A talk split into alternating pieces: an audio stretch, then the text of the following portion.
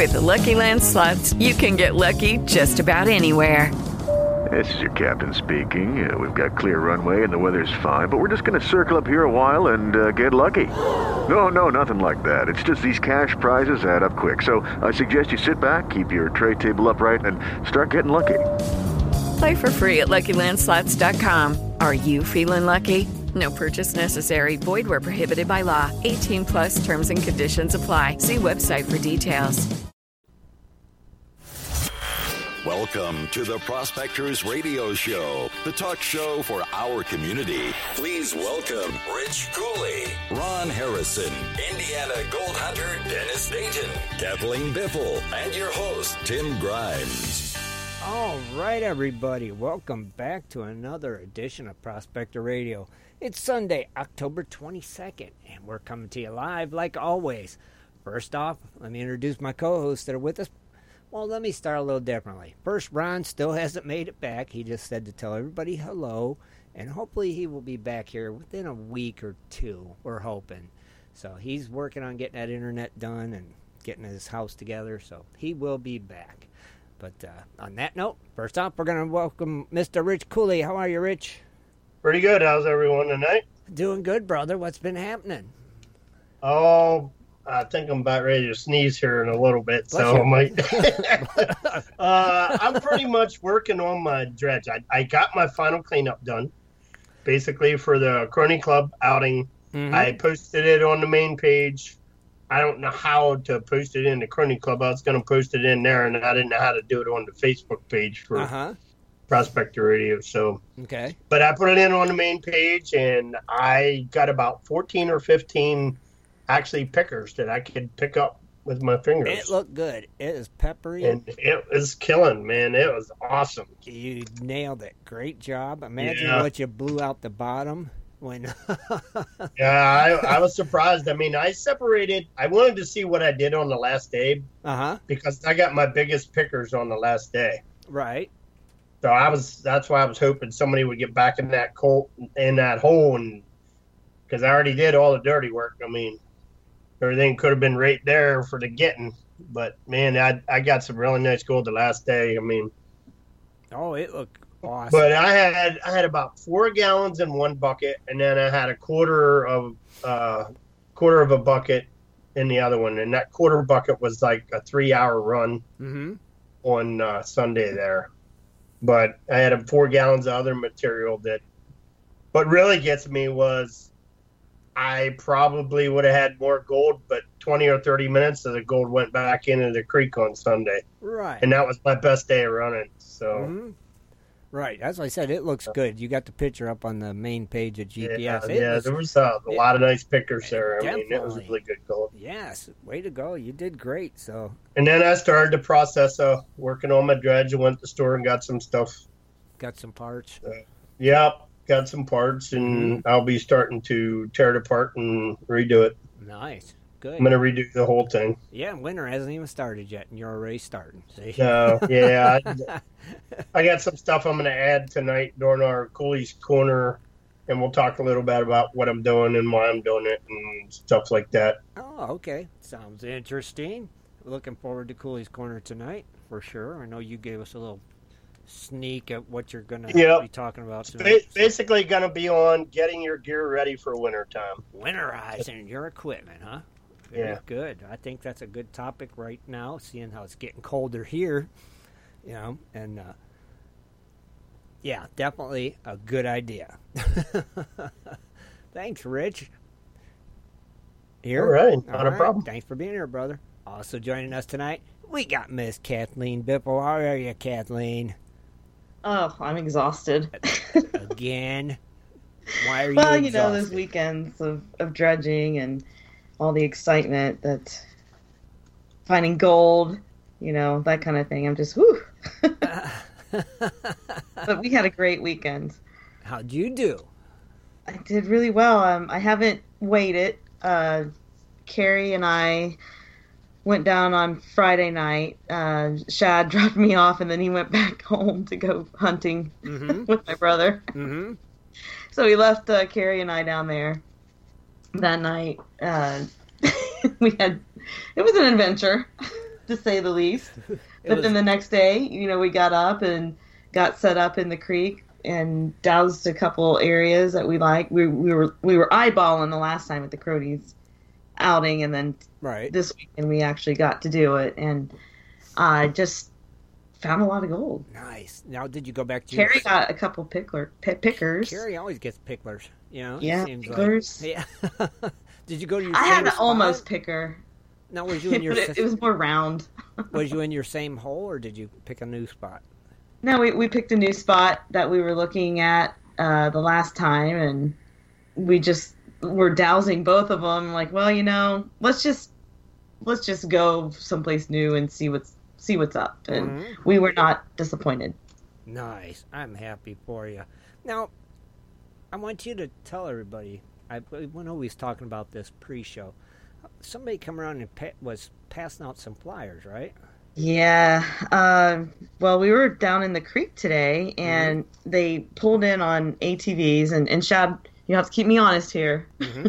I might, I, I, might say it wrong or something. Okay, the gotta be- sequence of events, Be- but anyway, PC uh, about it. Carrie, Carrie went up, and she to the porta john, and she came back with this fly, flyer, and uh, the neighbors had typed it up and put it in there, and they were appalled at the um, way that the prospectors were leaving the, their creek Mhm.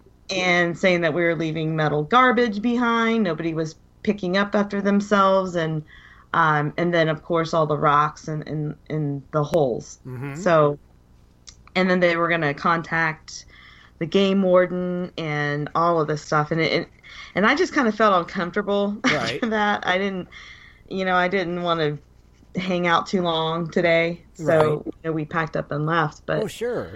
it, it was and then we're looking around the creek and you know there's tires there's gutters that are just lodged in the trees and then they have toilets i mean Mhm. it's it's there's a bunch of junk Right. in that creek that we that we take out Yes. and, and then i looked at my um big my gold pan full of junk Mhm. spark plugs nails you name it and i could barely pick it up because i had so much Oh, see, ain't that ain't that crazy?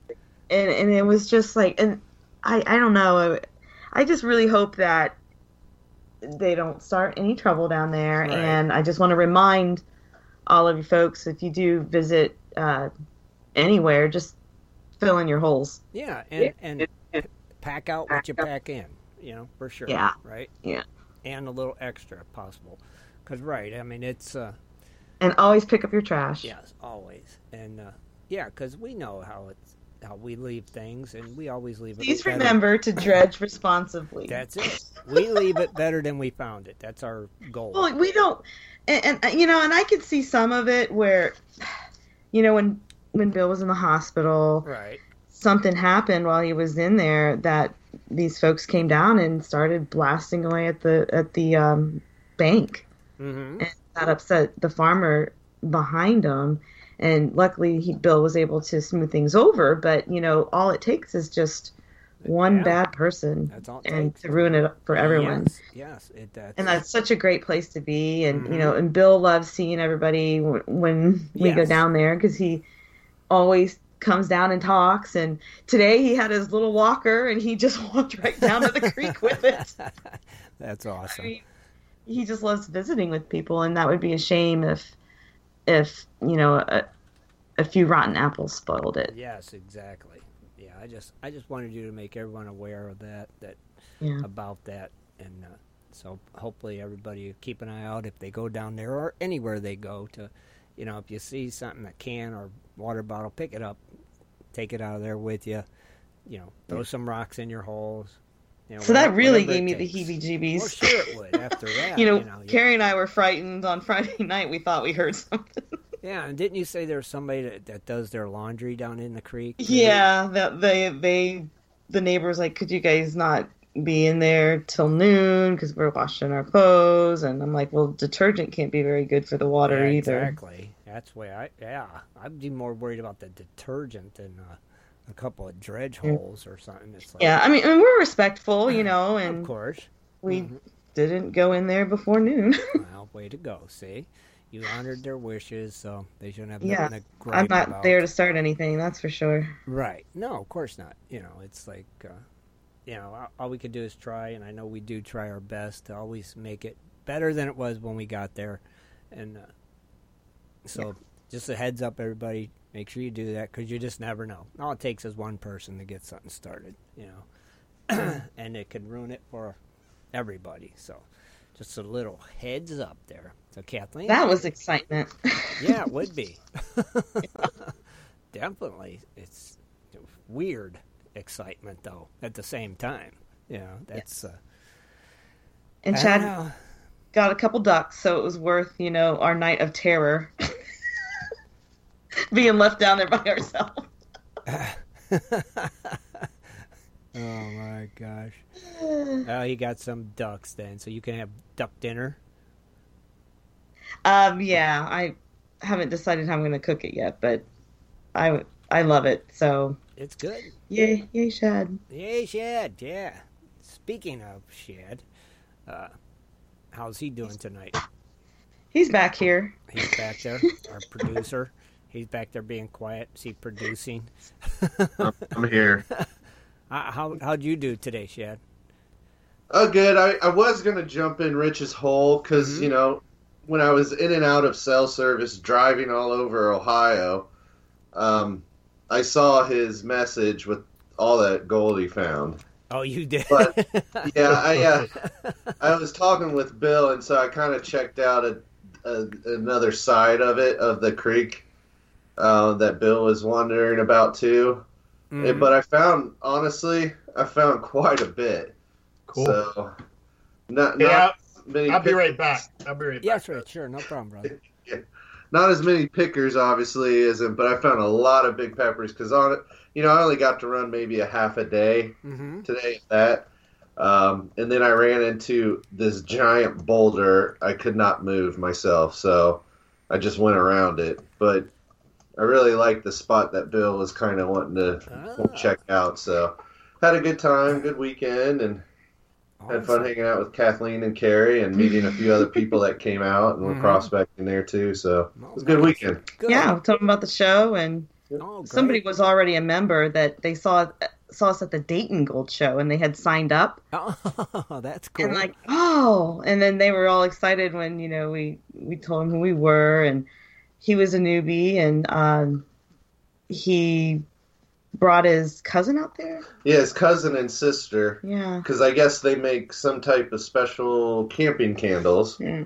Um, and, and he was impressed so- that Carrie and I were were women out there, just you know, trudging along with our dredges and wetsuits, and he he was just like, wow, you know, I got to get my my cousin and what his her daughter out, my Mhm. niece. And that's it was pretty awesome. cool. That's pretty cool that it's actually somebody that you, we met at the Dayton. Gold Show last year, and they signed up at our booth last year and got to meet you today. So that is pretty darn cool. Small world, Kathleen, right? Yeah, And yeah. that's pretty neat. So hopefully they're listening tonight and hear that you gave them a big shout out there. That's awesome.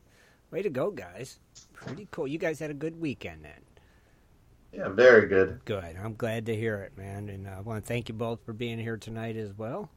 And uh, it's going to be a good show for sure. Oh, I'm back. Okay. And last but not least, the Indiana Gold Hunter himself, Dennis.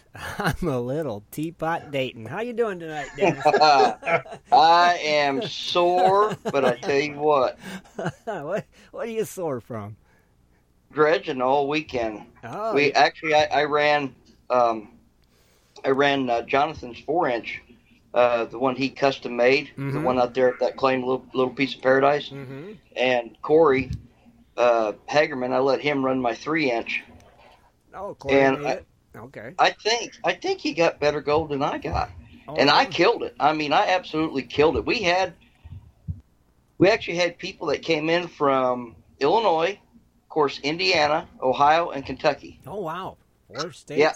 Man, that's cool.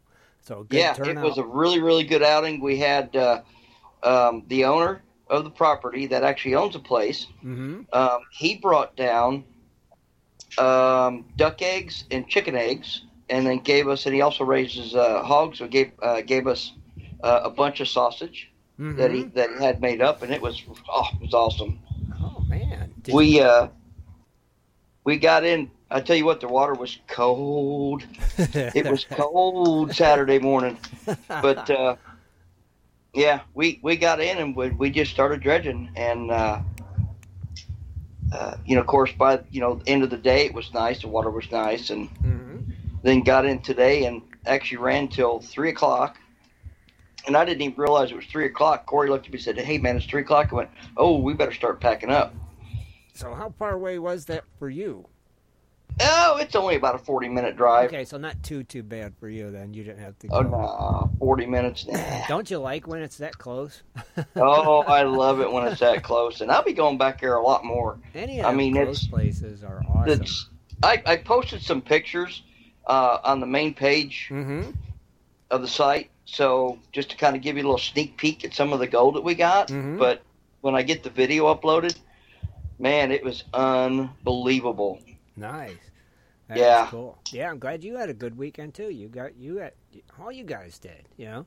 Yeah, That's- we we absolutely killed it and ate. Oh my god, I bet I gained about twenty pounds. Oh, I bet if you was eating pig and duck eggs and chicken. duck. oh yeah, I tell you what, man. When you eat when you eat uh, duck eggs and Uh-huh. chicken eggs that are actually, you know, not from the store, oh yeah, I love. and then you go buy uh, chicken eggs or anything, you know, chicken eggs from the store and you eat them, they're just they're nasty. They're, They're, or they're a big basically don't even have any taste to them. Right. You know. It seems like the ones you get from people that raise them, they're they're just so much more tastier, don't they? They get the yolks more flavorful for some reason. You know, I ain't never had duck eggs. They taste like chicken eggs. Um. Yeah, actually, they do. It. It, it actually it's a, it's a little bit more. It has a. It's more richer. Really? Yeah, it's it's really really really good, and just almost every duck egg that we opened up was a double yoker, So I was like, yeah, Oh, that's fine. I want that one. Oh, that make a good egg sandwich. Oh, yeah. I tell you what, I was I was pretty impressed um, when I ran the four inch. It uh, Jonathan he likes to run the the docks matting, hmm and I'm not used to that. You know, having very little cons. Right. You know, do a clean out because I'm used to my other one where because I've always like you know I like to have a little bit more cons to go through. Just I don't know, just me. I'm weird, I guess. hmm But yeah, you know, I'm I'm walking out of there with less than a half a five gallon bucket after all the runs and cleanups that I did. And Corey, you know, he's got a five gallon bucket full and a couple coffee cans full. And but uh, I I, I kind of liked it because love I, was really I mean even the super super fine gold that that Matt caught Oh yeah. surprised me. hmm That's And- that's nice. I mean, uh, like we always say, everybody's got their favorites. To each their own. But I. Yeah, yeah, yeah, yeah. I mean, I still have my I still like my setup the way I have on Mhm. my hmm dredge, and and I think the it, way it worked good is because Jonathan he, he actually builds his own um, dredges, hmm and it's act, it's actually raised up above the floats, Right. and you can actually put the proper tilt to run the hog matting. hmm So you know, instead of like a regular dredge, you got to kind of pull your dredge out as far as you can, and throw some rocks on the floats to get it to lean down. And hmm I mean, his his that he makes, you can actually, yeah, it's really cool. So Yeah, I seen it when we was down at Bill's. When he took the mat out, that thing almost stood up on end. It was pretty weird. And then he puts the mat in. It goes like I was like, "What the hell's wrong with that dredge? thing looks like it's ready That's to flip friend. over." Yeah. and he had he had he had a beast out there. He just built a six inch and he necked it down to a four. mm-hmm. And man, I tell you what, he put a hole in there. I could have pulled a Volkswagen in it and, and parked it. I mean, I'm you know I'm running the four inch. Well, I'm even though it's necked down to four inch. Boy, that thing was Oh, I bet it was that- eating and eating I and bet that thing will punch a hole quick, won't it? Man, oh man, good. oh lord. yeah. That would be crazy to have. So you didn't even run yours, Dennis? No, Corey ran mine. Oh, okay. Well, that was good. Corey- Corey, Corey made it out with you. You know. Oh yeah, Corey Corey ran my dredge, and he I think you know when he gets done cleaning it up, I I think he's got me beat because he really killed it. Man, Corey, if you're listening tonight, make sure you post a picture of that. We want to see how you did. Who too. was it? Was it Corey Hager- Hagerman? Yeah. Yeah, yeah. He was Okay. actually when he left. He said he was going to be. He'd probably get home like right at eight o'clock. So he said he'd be about thirty minutes late. Mm-hmm. I don't know if he can actually listen from his phone or not, but man, I mean, every time, and then he'd start bringing the pens over to show me, and I'd say, man, just stay over there. I don't want to see that. Just That's cool. Now, now, didn't you say a couple of our a couple of our friends made it out there to see you last night? Was it Ken and Yeah. Clint from uh, Gold Claw? yeah, Ken and Clint, they actually came out, and they actually found when we're out in, you know, way out in the in the sticks, Mhm. and uh, uh, Clint and Ken came out Friday night Mm-hmm. and hung out hung out with us at the at the at the bonfire we had, and then they came out again Saturday night. They must have been bored, huh? they said we're coming and hanging out with you guys after the show. That's Yeah. awesome. And Good. actually, it was funny because when Ken when Ken got there, Ken and Clint got there Friday night. Ken, of course, the American prospector Ken, he had his socks and shoes off right in that creaky he'd go and pen and stuff. you know, using the gold claw. You know, just Uh-huh. doing some samples and stuff there, and and uh, it's you can't keep him out of the creek. Oh, and it was awesome. it was had to have been cold. Yeah, he just took sock shoes and rolled his pant legs up, and away he went in the water. That's great, man. But uh, he dropped off. Man, it was really cool because he dropped off one of those pocket. Oh, the pocket Pocket pan. pocket pan. I got one. Yeah, oh, he- they are so cool. I guess they're going to call in tonight after Cooley's Corner and and uh, tell us a little bit about that and uh, just uh, they want to give a couple shout outs to some people that helped them out with that. And I told them that'd be fine, you know. Uh, Yeah, uh, he showed me a technique to use. They they found out a really good way where it's really good with black sands. So maybe pocket, he'll talk about that. I don't know. for the pocket pan or with the regular. Oh yeah, pan? he, he showed me that uh, one of the guys they were took some black sand and put it in there and they kind of held it and tilted it a certain way and Mm-hmm. he said, man, all the black sand, it looked, I guess it kind of like a, a shaker table. It was, you know, it's like a shaker table. The black sand's running off here, and then all the gold would stay right there on the edge and just wouldn't move. Well, that's So- pretty neat. Heck Yeah. pretty cool. Those pocket pans are just, they're really cool.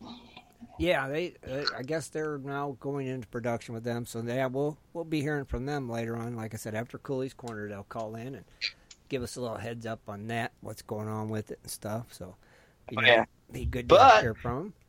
But I also wanted to say to a big thank you and welcome to our new patron subscriber, David Spencer. oh wow, well, We want to welcome, Thank David. you very much.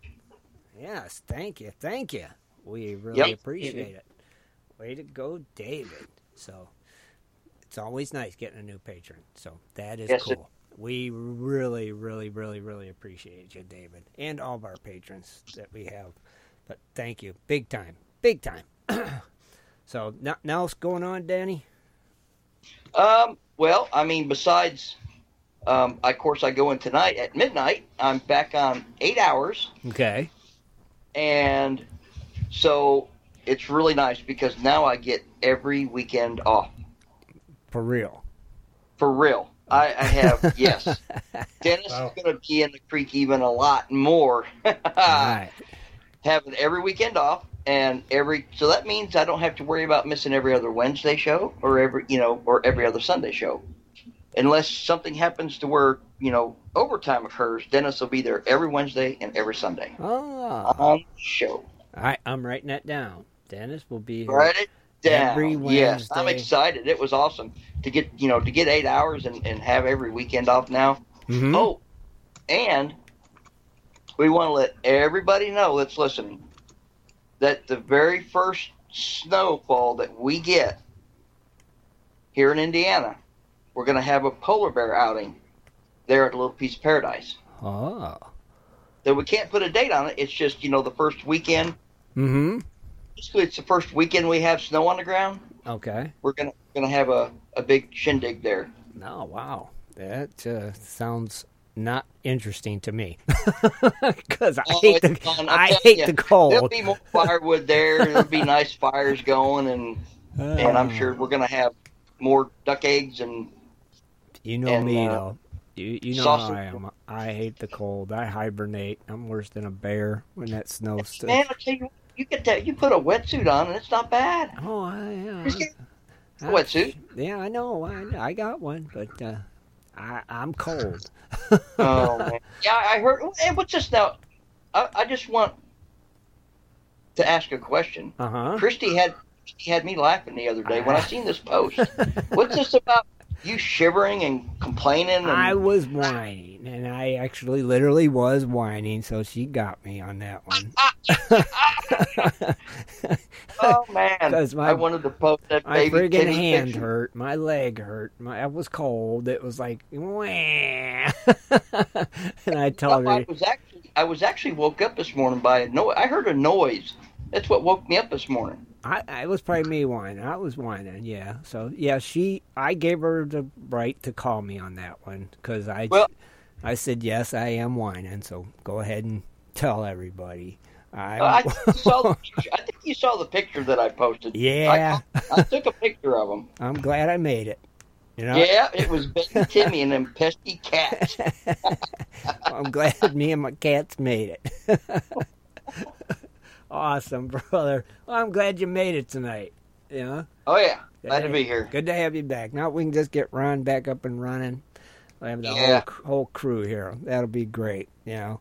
So on that note, let's take a quick commercial break, and then we'll come back with Cooley's Corner. We'll be right back, everybody.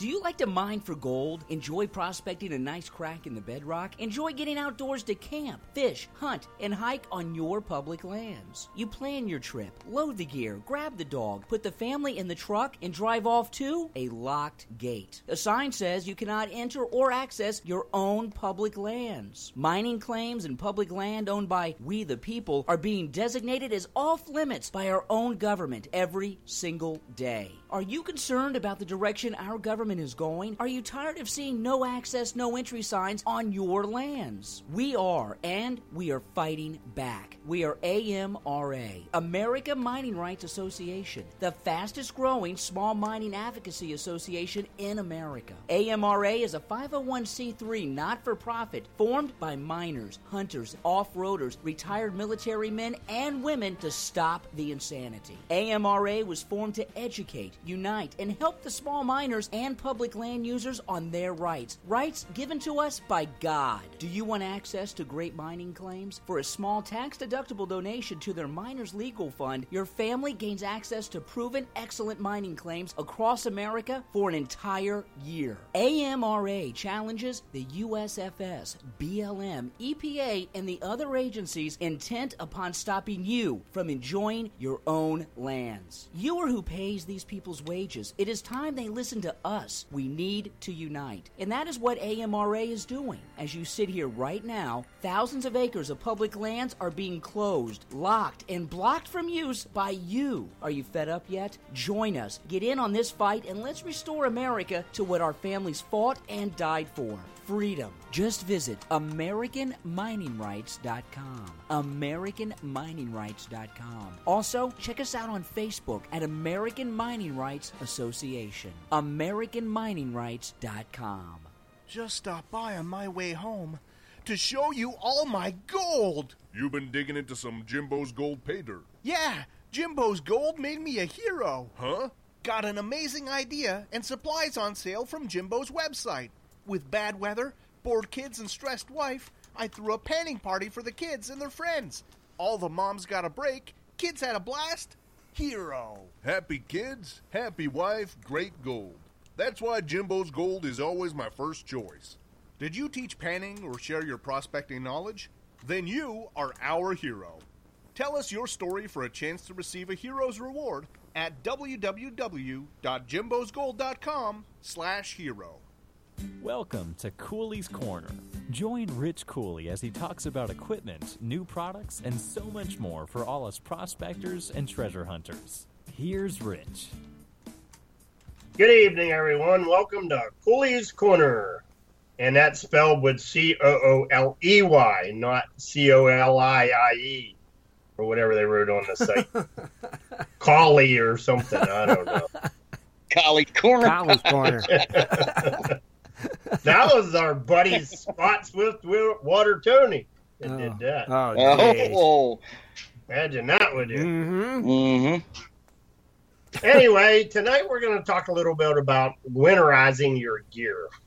Okay. Uh, basically, now it's it, it could go into long affair, but I'm just going to try to keep it short and sweet. Basically, the first thing you ought to be doing anyway is making sure every time you go out, you ought to be checking your gear, and you ought to have spare items, especially if you have items that you have to take apart while you're out there to do a clean out. Like when I bought this uh, this new dredge of mine, it actually had nuts and bolts holding the riffle set in. You know, and one side had wing nuts and the other had nuts. Well, you need to make sure that you carry extra ones of that because sure enough, I dropped one. You know, so I had to get a wing nut from somebody else while I was there. But I mean, certain items like that, you need to make sure that you keep on hand.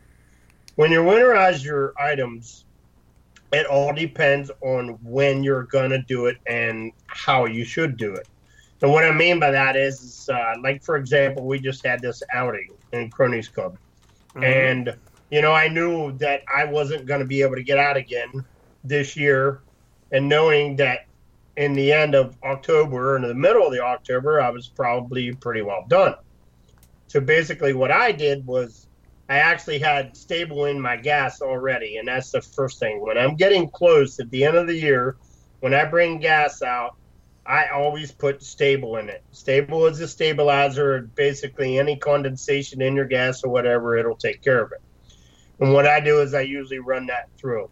Now, this year, actually, because I'm not done with my motor yet, I need to do some work on it, so I didn't completely run it out of the gas. Mm-hmm. But usually, what I will do is I'll use that gas the whole time when I fill up. That way, that stabilizer is already running through it while I'm doing it. So I'll fill a whole five gallon jug for, you know, for that time that I'm going to be out there, and that stabilizer will already be in there. So as I'm running every fill up, I have stabilizer in there. Right. And usually, what I do is like, I didn't this time because, like I said, I got to do engine work. Is you turn the gas off. Turn the gas off, let the motor run out. That way, all the gas is out of the line, and you don't have any fuel in there that can actually, you know, affect your carburetors. Mm-hmm. Because what usually happens is that ethanol and everything will get in there and it'll gum it up. And then it'll probably have the same problem which I have now, which when you go to run next season and you try to turn your choke off, it'll stall. Because right now I can only run mine with a quarter choke on it. Right. You know, and and that means basically you have carburetor issues. We have a jet that's plugged or a pinhole in the baffle or something. You know, there's Mhm. some issues with that which I'm gonna get fixed. Right. So that's why I didn't actually winterize mine. But that's normally what I would do. I would actually turn the gas off, run it. There's some people like Darth, he does it every time he goes out. He'll actually run his empty of gas every time he goes out. Yeah. And that way, because, you know, so you don't have the gas sitting in the carburetor getting everything all gummed up because Mhm. the ethanol in the gas nowadays will really mess up your carburetors. Mm-hmm. So the other thing of it is is making sure that you go through all your gear. You know, at the end of the end of the season while it's packing up, you need to check your hoses, make sure there's no no cracks or any holes in them.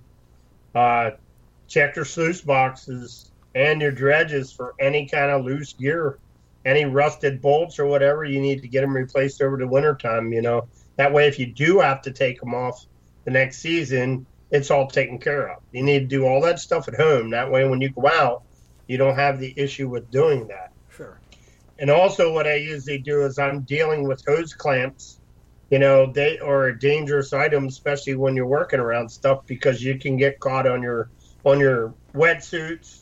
You oh. know, rip a hole of them on your uh, waders, like I did that one year. I had my dredge nozzle, and I had to take it apart to get a clog, uh, you know, a clog out of it. Put it back on. I looked down, and here the clamp was rubbed rubbed a hole in my frickin' waders. Ah, You know, just because I did not put tape back around it. gotcha. You know, and that's one of the things that you should do. I mean, when you're dealing with those clamps, they have sharp edges on them. I usually do duct tape, you know, put gorilla tape around them, tape them up.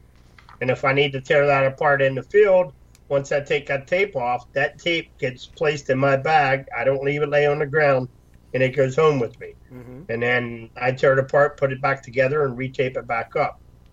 You know, so little things like that can go a long ways when you're dealing with your gear. Heck yeah. Uh, actually, you know, there's stuff that I'm going to be working on with my dredge, and I learned this from David Bogan, the master of disaster. I, and I don't want to say this the wrong way, but when you have to take a foot valve and you have to move it up and down real fast, you mm-hmm. know, Yeah. like in the water to get it to prime every Right. time, Right.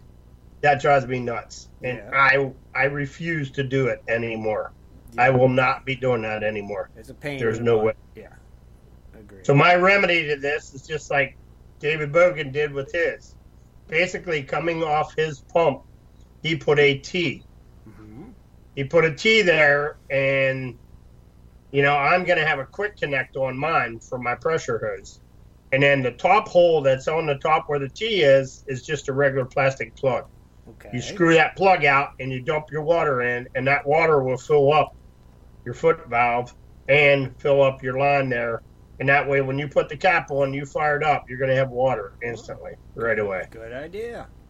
So I'm throwing that out there. You know, that was his idea, and it it worked awesome. He, I didn't see him over there doing the same problem that I had. Right. And it was like every time the leaves got plugged on the foot foot valve, I had to idle it down, and then when I shook the thing, it lost prime. So then I had to shut it off, prime it again, and it, it just took up too much time. Mm-hmm. And David's like, "Hey, why don't, why don't you do this?" I'm like, "Yeah, that's." So I went and got all that stuff today, and I'm going to be working on that this winter here to make sure that. But I wanted to pass that out to everybody. That's a real good idea Definitely. you know, to keep her prime. Now, the other thing with it is, is what you got to understand is, me myself, I want to be able to take my motor off. So I'm going to put wing nuts on, and I'm going to ensure that they don't come loose or anything while I'm out there. Mm-hmm. And the reason why is because the pumps on these motors do not have a drain plug, Right. and you should actually tilt them to get the water out of them because you don't want the water laying in there over the wintertime, you know, because that can corrode that impeller and and everything in there. So it's best to get the water out of them if you can. Uh, there's really no easy way to do it. So that's why I know Carrie said she just tilts hers over to get their water out, you know, but I want to be able to remove my motor and just lay it down on its side a little bit to drain the water out of it. Right. I don't know what a lot of other people does. Maybe somebody can put in the chat room what they do to get the water out of it. But I suggest that, you know, you should be draining your water out, especially if you're using the Harbor Freight pumps, you know, when we go out and do the high banking and stuff like that. They have a drain valve in the bottom of them. Right. You know, they're easy to drain, not a problem. But these Prolines and Keenes and all that stuff, their pumps does not have drain valves on them. So Correct. so uh, let's see. Paul put something on the site there for ethanol free gas or something. Yeah. So I put Rich. I put a I put a cap full because I've actually had my pump crack before. So I put a cap full of antifreeze in, in the bottom of mine, just a cap full. Yeah. And then in the yeah, and, and I get it out and I get it flushed out though before I put it on the water. Right. Yep. okay. Easy enough to do. Yep. Yep. Yeah, because you don't want that running through your box. No, No. no, I You get want it. that I get, antifreeze running through your box. Yeah. yeah, I, I flush it out before it, it goes in the creek. Yeah, definitely. And I'm sure they got some kind of antifreeze that's good for the environment too, so that wouldn't hurt Mhm. it. If a little bit was still left behind, it wouldn't be damaging to the environment as well. So, mm-hmm. Yeah, that's a good tip. Well, as expensive as antifreeze is, I actually when I get it flushed out, it goes back in my antifreeze bottle in case we need it for one of the vehicles. Oh, Mm-hmm. yeah. I mean, you could go a step further and drill and tap the pump and put a drain plug in it. If I guess if you wanted to, but I'm like Rich. I take my motor off and I just dump it, and get all the water out of it, and and then I Right, run. and and a lot of other people they bring their pump in the house or they bring it in a place where it's warm. You know, I have mine in the garage over the winter. So. Yeah, mine sits in the garage too. But I do like Dart does also. I run the gas out of it when I'm prospecting. When I'm done, I shut the gas off and let it run out out of the carburetor. And then it's good to go. You know, so Some some people say they can't hear you, Tim. No, Huh. I don't know that. I Scott. Swiftwater Tony says I, I can't hear Tim, and there was a couple other people that said I the was same I thing. was sitting back from my microphone a minute ago when I was just. Oh, okay. But now I'm sitting up next to it. I bet you everybody can hear me now. Oh, I bet I can hear you loud and clear. I tell that. Now, Rich. Um, Yes. You're talking about these things to do to for winter care when when you're not using the, the equipment. But what if you use it all winter? Good When, do you want to talk about what we could do to keep our stuff running at its best when it's really really cold? What I would say is uh, during this time of year, since you're getting cold snaps in the 30s and 40s and 50s, what I suggest to do is I would start right now, start putting stabilizer in your gas cans while you're using it. That way, if the motor does get warm and it's really cold outside, that will cause a condensation in your tank. Which, if you don't have stabilizer in, it could possibly give you an issue by having water in your gas. So I would start right now going ahead and doing that. When you fill up your five gallon gas jug, Mhm. I think it's like one ounce or two ounce or something. You have to read the bottle there. I think it's one ounce per per five gallons or something like that. It's very minimal. I mean, it, you don't have to put very much of that stuff in there. No.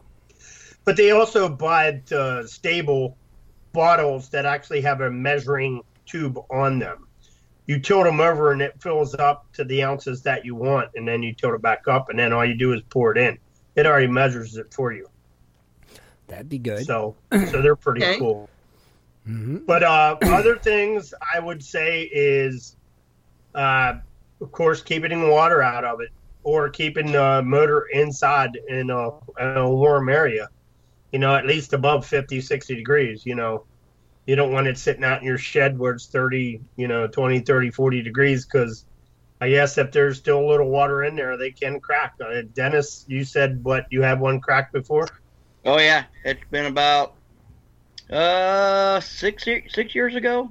Yeah. Yeah, and it's just like my gas in my gas tank. You know, I I never I never leave my gas tank empty in the wintertime Right. because I don't want it rusting. And, and that's another thing, Kathleen, you know, and when you're done, do you run yours out? Do you turn your gas off of yours? Uh no, I don't. Hmm.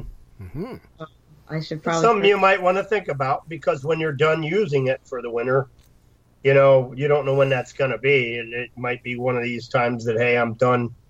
You know, I'll go ahead and run it out. So Yeah. that's, I'm not telling you you have to. No. It's just a suggestion, you know.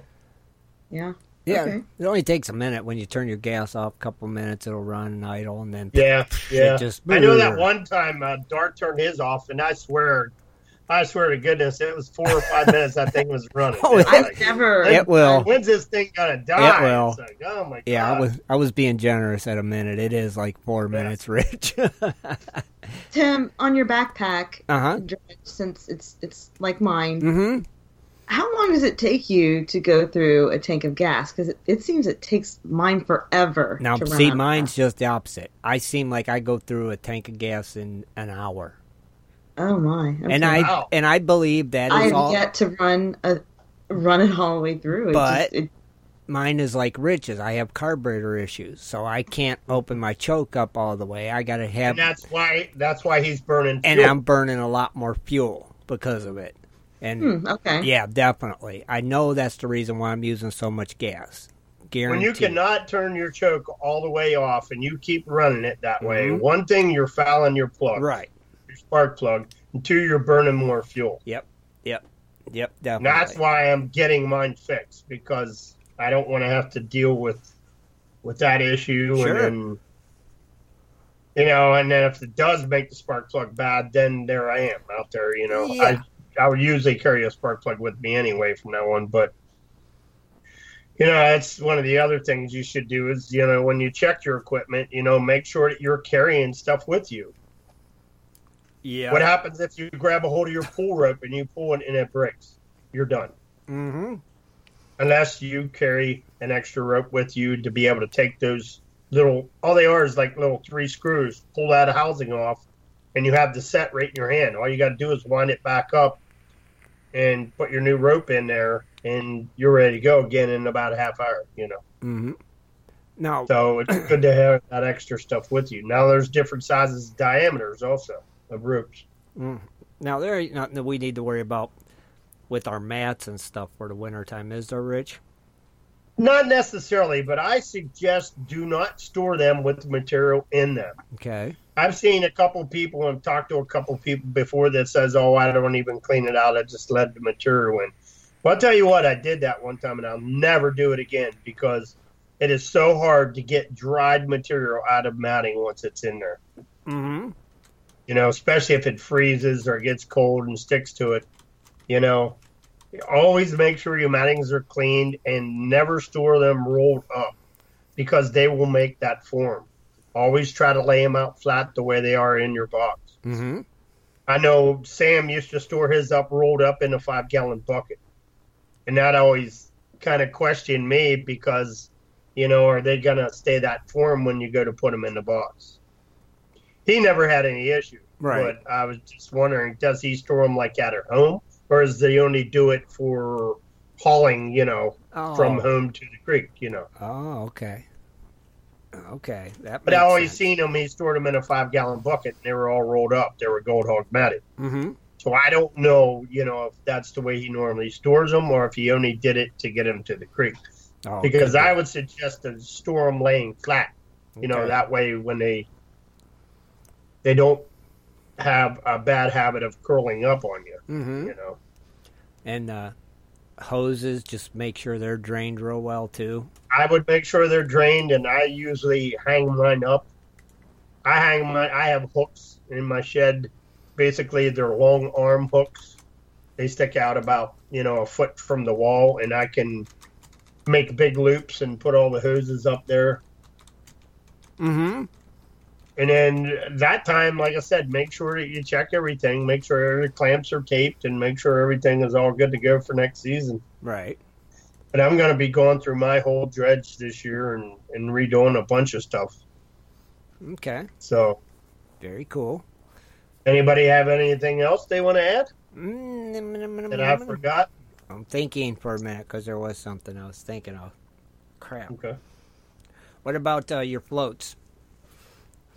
Floats, I would definitely check them over. I'm going to actually take mine off, and then just to make sure, I'm going to make sure there is no water in them. Mm-hmm. Yeah. You know, Okay. because every once in a while when you're pulling them in and out you could possibly get water in in your uh, you actually have a little small hole in there at the top of it and i was actually talking to ken about this last week you know he suggested that if you do have a real real small hole in them and if, if it's possible to drill them out a little bit bigger do that. Because what happens is in the summertime when it gets real hot and those things can't breathe they will collapse and they will suck in on you and they could cause a crack. Really? so or they will blow up. They'll, they'll get real big like a gas can out in the winter or out in the summertime you know? Mm-hmm. how it starts puffing out the sides. If that doesn't have a good vent hole in it with enough air it's called a weep hole it that can cause you issues so Oh, okay. Good to know. because he told me to check mine to make sure it had a pretty good sized hole in it if not make them bigger Yeah, because it seems like winter's our enemy with prospecting equipment because it's always Right. in the water. So if it's Right. And the other thing of it is, is if you're dealing with your dredge and you store it outside and your pontoons are outside, Mhm. that's plastic. When it gets cold, it gets brittle. Yeah. You know, Mhm. so you gotta be careful not to throw something up on it, or you're gonna buy another flute. You know, Now, do you recommend, like, uh, say, Kathleen, she runs hers in the wintertime. Should she be running a, a heavier oil or a, something like that, or a thinner oil? Do you think she should? I really don't think it does that much. Okay. Uh, I could be wrong, but I mean, Mhm. I don't do any different like that when I used to run in the wintertime all the time. Okay. Okay. Know, All right. Good. Just wondering. not for the motors. I mean, when you're running generators and stuff like that, I Mhm. would say yes. Okay. because your generator is sitting out in the cold, you know, 15 degrees, stuff like that. Hers is actually coming out of the warm into a cold area and then going back into the warm. Right. If it's going to be staying out like a generator and stuff like that, then yes, it should have different oil in it. Okay. All right. Does that make sense? Yeah, does make sense to me. Now, uh, what about like uh, David posted in the chat room? What about the O rings? Is there any maintenance we could do to them to help them ensure that they're good for the next season? All the O-rings in Yeah. your hoses. Yeah, yeah. I would suggest cleaning them out real good, and you can put a uh, like spray WD forty on them a little bit, you know, Okay. clean them off. Mm-hmm. But I don't think there's really any other maintenance technique that you can really use on that. Mm-hmm. I think. says, how do you use Sta-Bil? Use Sta-Bil only with fresh fuel and keep gas or can at 95% full to avoid condensation building up in the tank during storage. That was written by Keith. Mm-hmm. So yeah, that's basically basically what it is. Sta-Bil Okay. goes in your fuel. Yeah. So cool. Very cool. Uh, I'm trying to think what else. Let's see. Hoses, motor, floats. Those are our things that are going to get water in them. That I'm top of my head. Am I missing something here? Well, I would also check the mattings, you know, check Yeah. the mattings, make sure that they're not getting wore out. And I would actually, I'm gonna do this on mine. I'm gonna take my, if you have miner's moss, this oh, would be the best time to let them dry out and then beat the crap out of them. Yeah. Put them in something and beat them, trying to see if you can get any more gold out of them that you can. Yeah. Why not? Right. You know, and then after you do it while it's dry, then put them in a wet, wet tank. You know, like a wet uh, masonry tub, Mhm. and just work them and try to see if there's any other gold in them. You know, clean them out real good for the season. Yeah. Get them ready for next year. Yeah. You never know; you might have a picker, Yeah, couple pickers. you never know. There, there could be something trapped in there, something Yeah. lodged in there that just didn't come out when you rinsed it, and it's just hanging on in there, and Yep, it's not. you letting never know go. until you do it. Could be a big And old. the other thing of it is, is your classifier screens. Mm, yeah, you've all, You know, I've that. said that before. Yep. You know, I I've found so much gold just left in my classifier screen. That's amazing. You know, I take a five gallon bucket and I'll tilt the classifier up the other way, and I'll get a toothbrush and I'll just sit there with the toothbrush and just screen it and just wipe it off, especially your 30, 50, and your 100. Mhm. You know, and that material fall right down in your five gallon bucket. Mm-hmm. And then put water in there and then put it over in your pan and pan it out, and you should have gold because there's always gold getting stuck in your classifiers. Right. Yeah. That's You know, clean them screens out real good. You know, let them dry out, tap them on the inside there, and then take a brush, brush them out. Yeah. Good cleaning all that stuff. I yeah, think. it's you know. best to do it while it's dry because it'll flake off a lot easier than it is when it's wet. Oh gosh, yeah. You know, you, you let them dry out real good, and you'd be surprised, like you, like you said, what comes out of there. Especially that I know that carpet is a good one for that too. So uh, it's just one of them things. Ronald asked, "My pump is in my garage. Will my garage be warm enough?" Well, it depends if your garage is attached to your house. If Yeah. your garage is not attached to your house and you walk in your garage and see your breath, then it probably might be an issue. I would think it's cold then. Yeah. Mm-hmm. But if if it doesn't get below 50 degrees in your garage, which if it's attached to your house, it probably shouldn't. I don't shouldn't have a problem. Yeah, I, right. I mean, yeah. I just would rather be safe than sorry. You know. Yeah. Uh, it's just, you know, it's a bottle of fuel stabilizer. Pick up a bottle, add it, be safe. You know, you don't want to have problems, and make sure that water's out of that pump because it's Mhm. just like eh, you don't want to.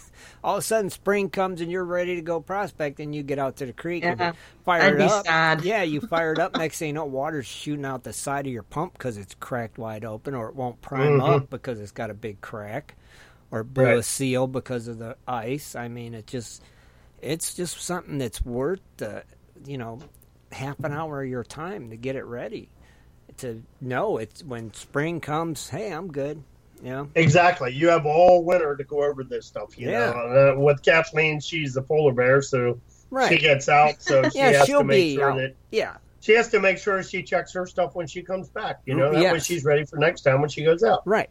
Yeah, she'll have to do that each time because right, she might be going again in February, but then again, it could be so bad she can't go. So she says Right. something she's going to have to do each time she goes out during the winter months, which And that's why I suggest, you know, if you don't know when you're going out the next time, best Mhm. thing to do is just go ahead and run out of gas. agreed, you're right. Oh, Yeah. You know, that way you know it's know. clear, it's ready to go. Yeah, you, know. that carburetor's empty, and it's just best to do. Because also sometimes you got to watch with them Honda engines. If you leave the gas on, sometimes now they can start dumping the gas in the oil. Mine did. They'll that. dump it in the cylinder too. Mine yeah. did that. Yeah, I mean, I left the gas on one time, and I got to the creek and I fired it up, and my dredge was smoking like a locomotive. And what had happened is the gas got down through the cylinder and into my oil. So I had to mm-hmm. shut it down, drain the oil all out, and good thing I had a quart of oil with me. I was able to put fresh oil in, and after a little bit, it was fine. But after, since that happened, I always run the gas out. When I'm done, I shut it off. I burn that gas out, so I know there's no chance of it. Yeah, uh, something probably stuck in there. And I don't it, know, left yeah. it open and yeah, and it just it got down into into the oil, and it could have ruined that whole motor. And I was like, oh my gosh, Mhm. I really lucked out on that one. So it's- it's just something that doesn't hurt to do. I think.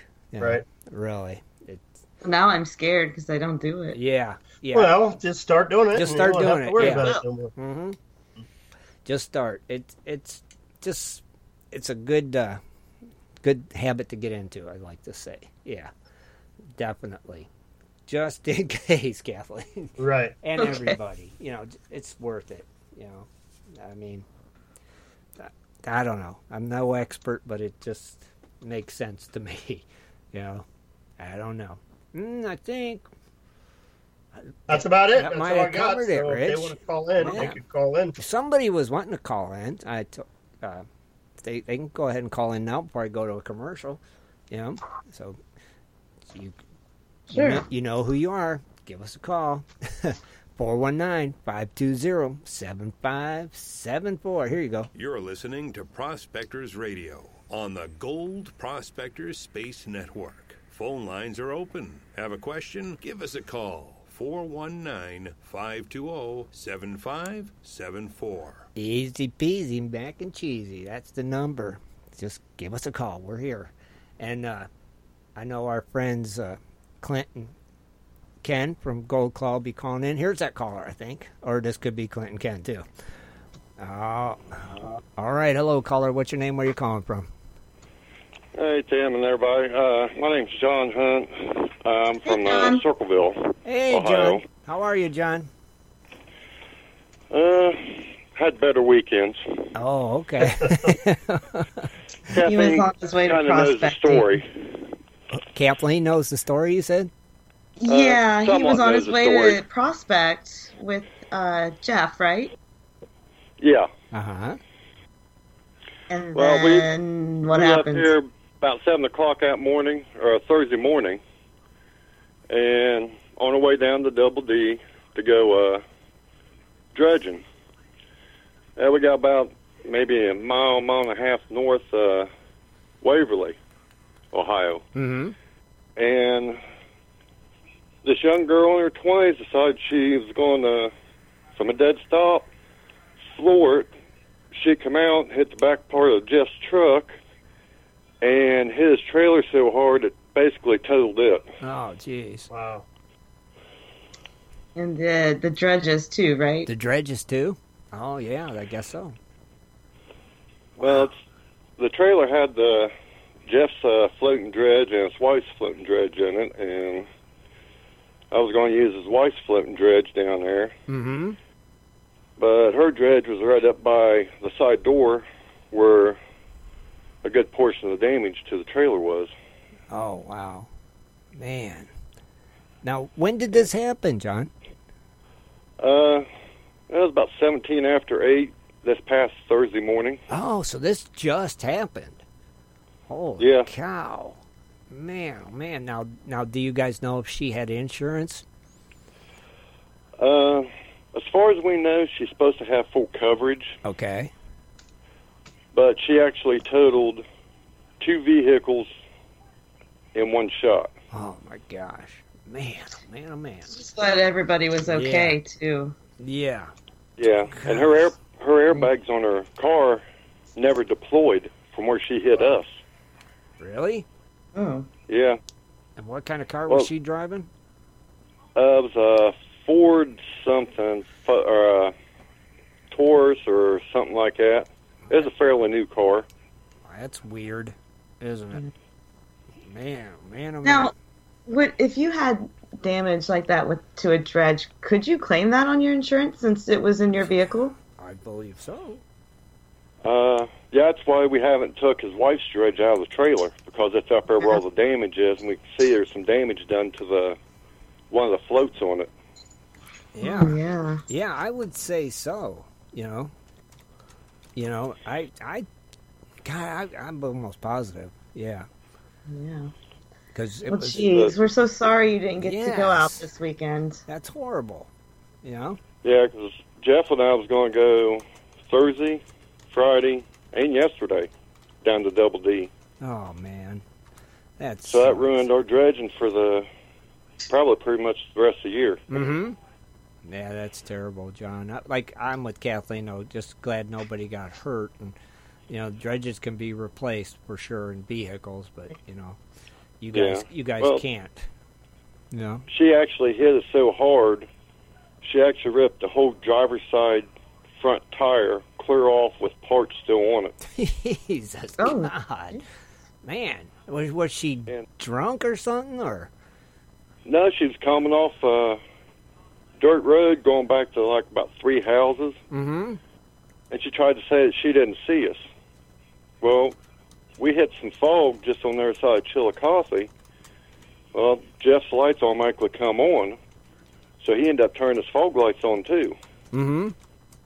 How can you not see Oh, four goodness. sets of lights coming at you? Yeah, right. That's And- weird. Yeah. Well, the ball hitch, you know how they're supposed to be flat? mm-hmm.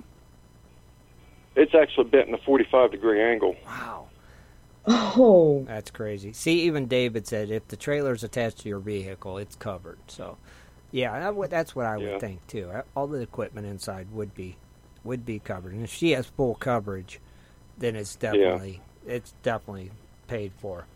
Man, that's just Well, he had insurance on his trailer, too. Mm, well, that's good, but Yeah, but, that's but he good. don't want his insurance having to pay for it. Let her insurance pay for it. It's her Yeah. fault, you know. It's uh, man, that's crazy. Man, well, But feel if she bent for the you. ball hitch like that, She what they're going it. to do, what they do to the reese hitch on it? Mhm. That's an actual factory uh, Ford installed reese hitch Yeah, because it's still got the Ford emblem on it. yeah. If it twisted that hitch, though, it probably twisted the frame too. So, you know, Yeah. it don't take much nowadays. Seems like so. Man, that's just nuts, John. I'm sorry to hear that, buddy. You know, man. Yeah. Uh, Take it easy as I this was telling winter. Kathleen on Facebook, But the only thing we can do now is just go painting. Yeah. Back to the basics. Back to right? old school ways. Yeah. yeah. Unless uh, her insurance comes out, uh, takes care of this real quick. Well, they might. Yeah, that's possible. Jeff's already got an eye on another trailer. Well, that's possible. That- I mean, they might settle up real quick. I mean, that's that's a possibility. And and one, you know, the only bright side is it did happen almost here at the end of the season. You know, it didn't happen at the beginning of the year when you're just starting. It's like if there's Yeah. if there is a bright side, I guess that would be it. But uh, man, John, I'm really sorry to hear that, brother. You know, Yeah. you have to let us know how it all works out and everything. Yeah. Yeah, I'll be uh, letting Kathleen know because I'm. Okay. Uh, I believe I'm friends with her and uh, Shad on Facebook. And Mhm. I think maybe. Well, I think I'm friends with you on there too. I think. I believe not sure. so. Yes, you are. I thought it was, but I wasn't sure. If you're not, you should be. yeah, John, uh, keep us posted, buddy. We are we're very sorry to hear that, man. For sure. Yeah. Well, Jeff posted some pictures of it uh, on Facebook. Uh, well, Chris Chadwick Uh, he was one of them he sent it to, and Mm. Kathleen seen the some of the pictures he posted on it too. It's crazy though, man. That is crazy.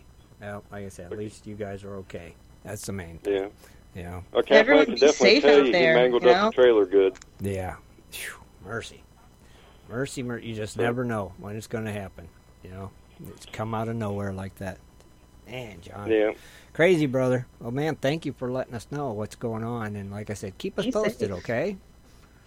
Oh well, since that's the first time I've called in, might as well That's make right. it worthwhile. Yeah, that's right. You can call in anytime. We love to hear from our listeners. You know that.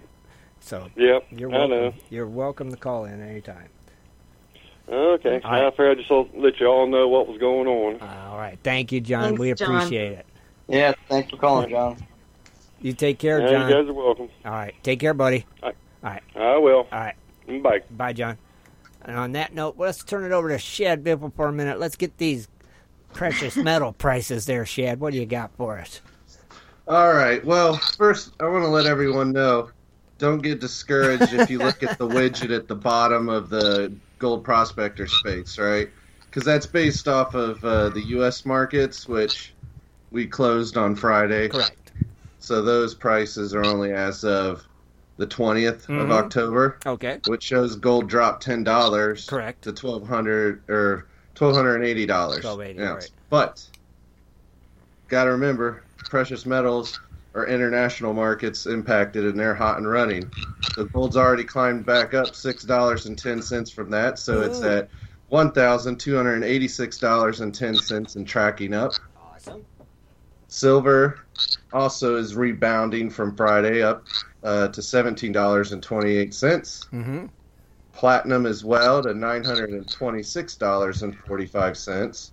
Okay. And that wonderful palladium that was up thirteen dollars on Friday is up five dollars and sixty cents even more, Oh, up to nine hundred and seventy-six dollars and sixty cents. Man, I'm gonna become a palladium miner.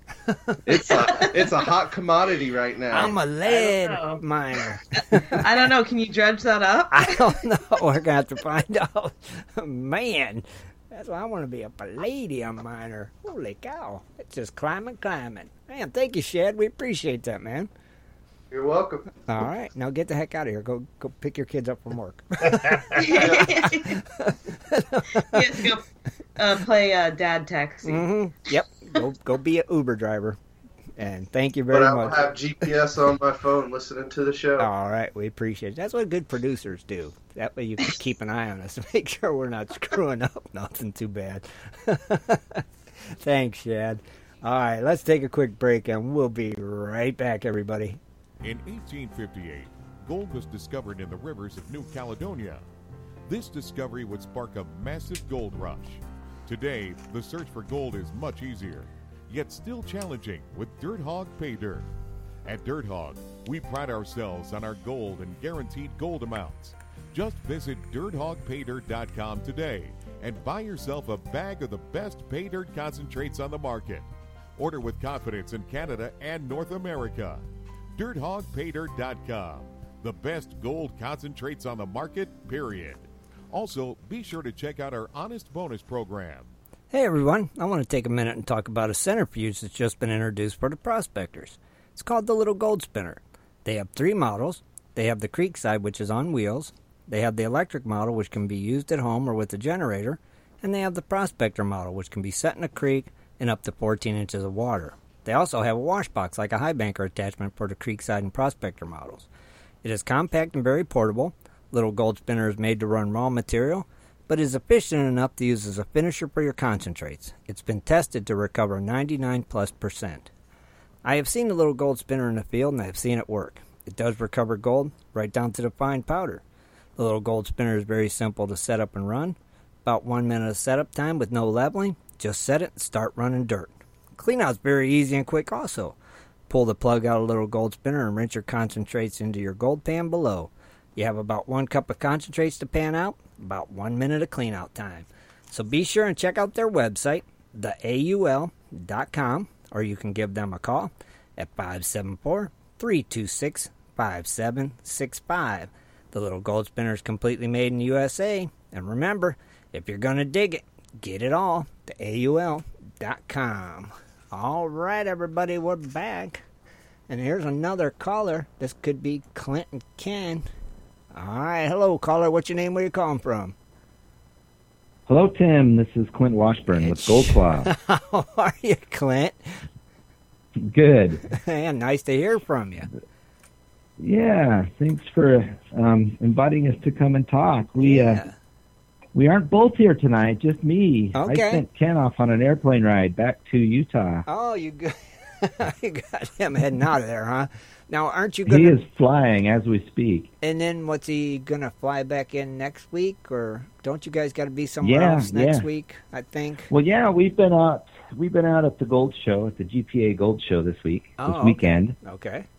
which is great because we're here in Indi- Indianapolis, Mhm. Indiana.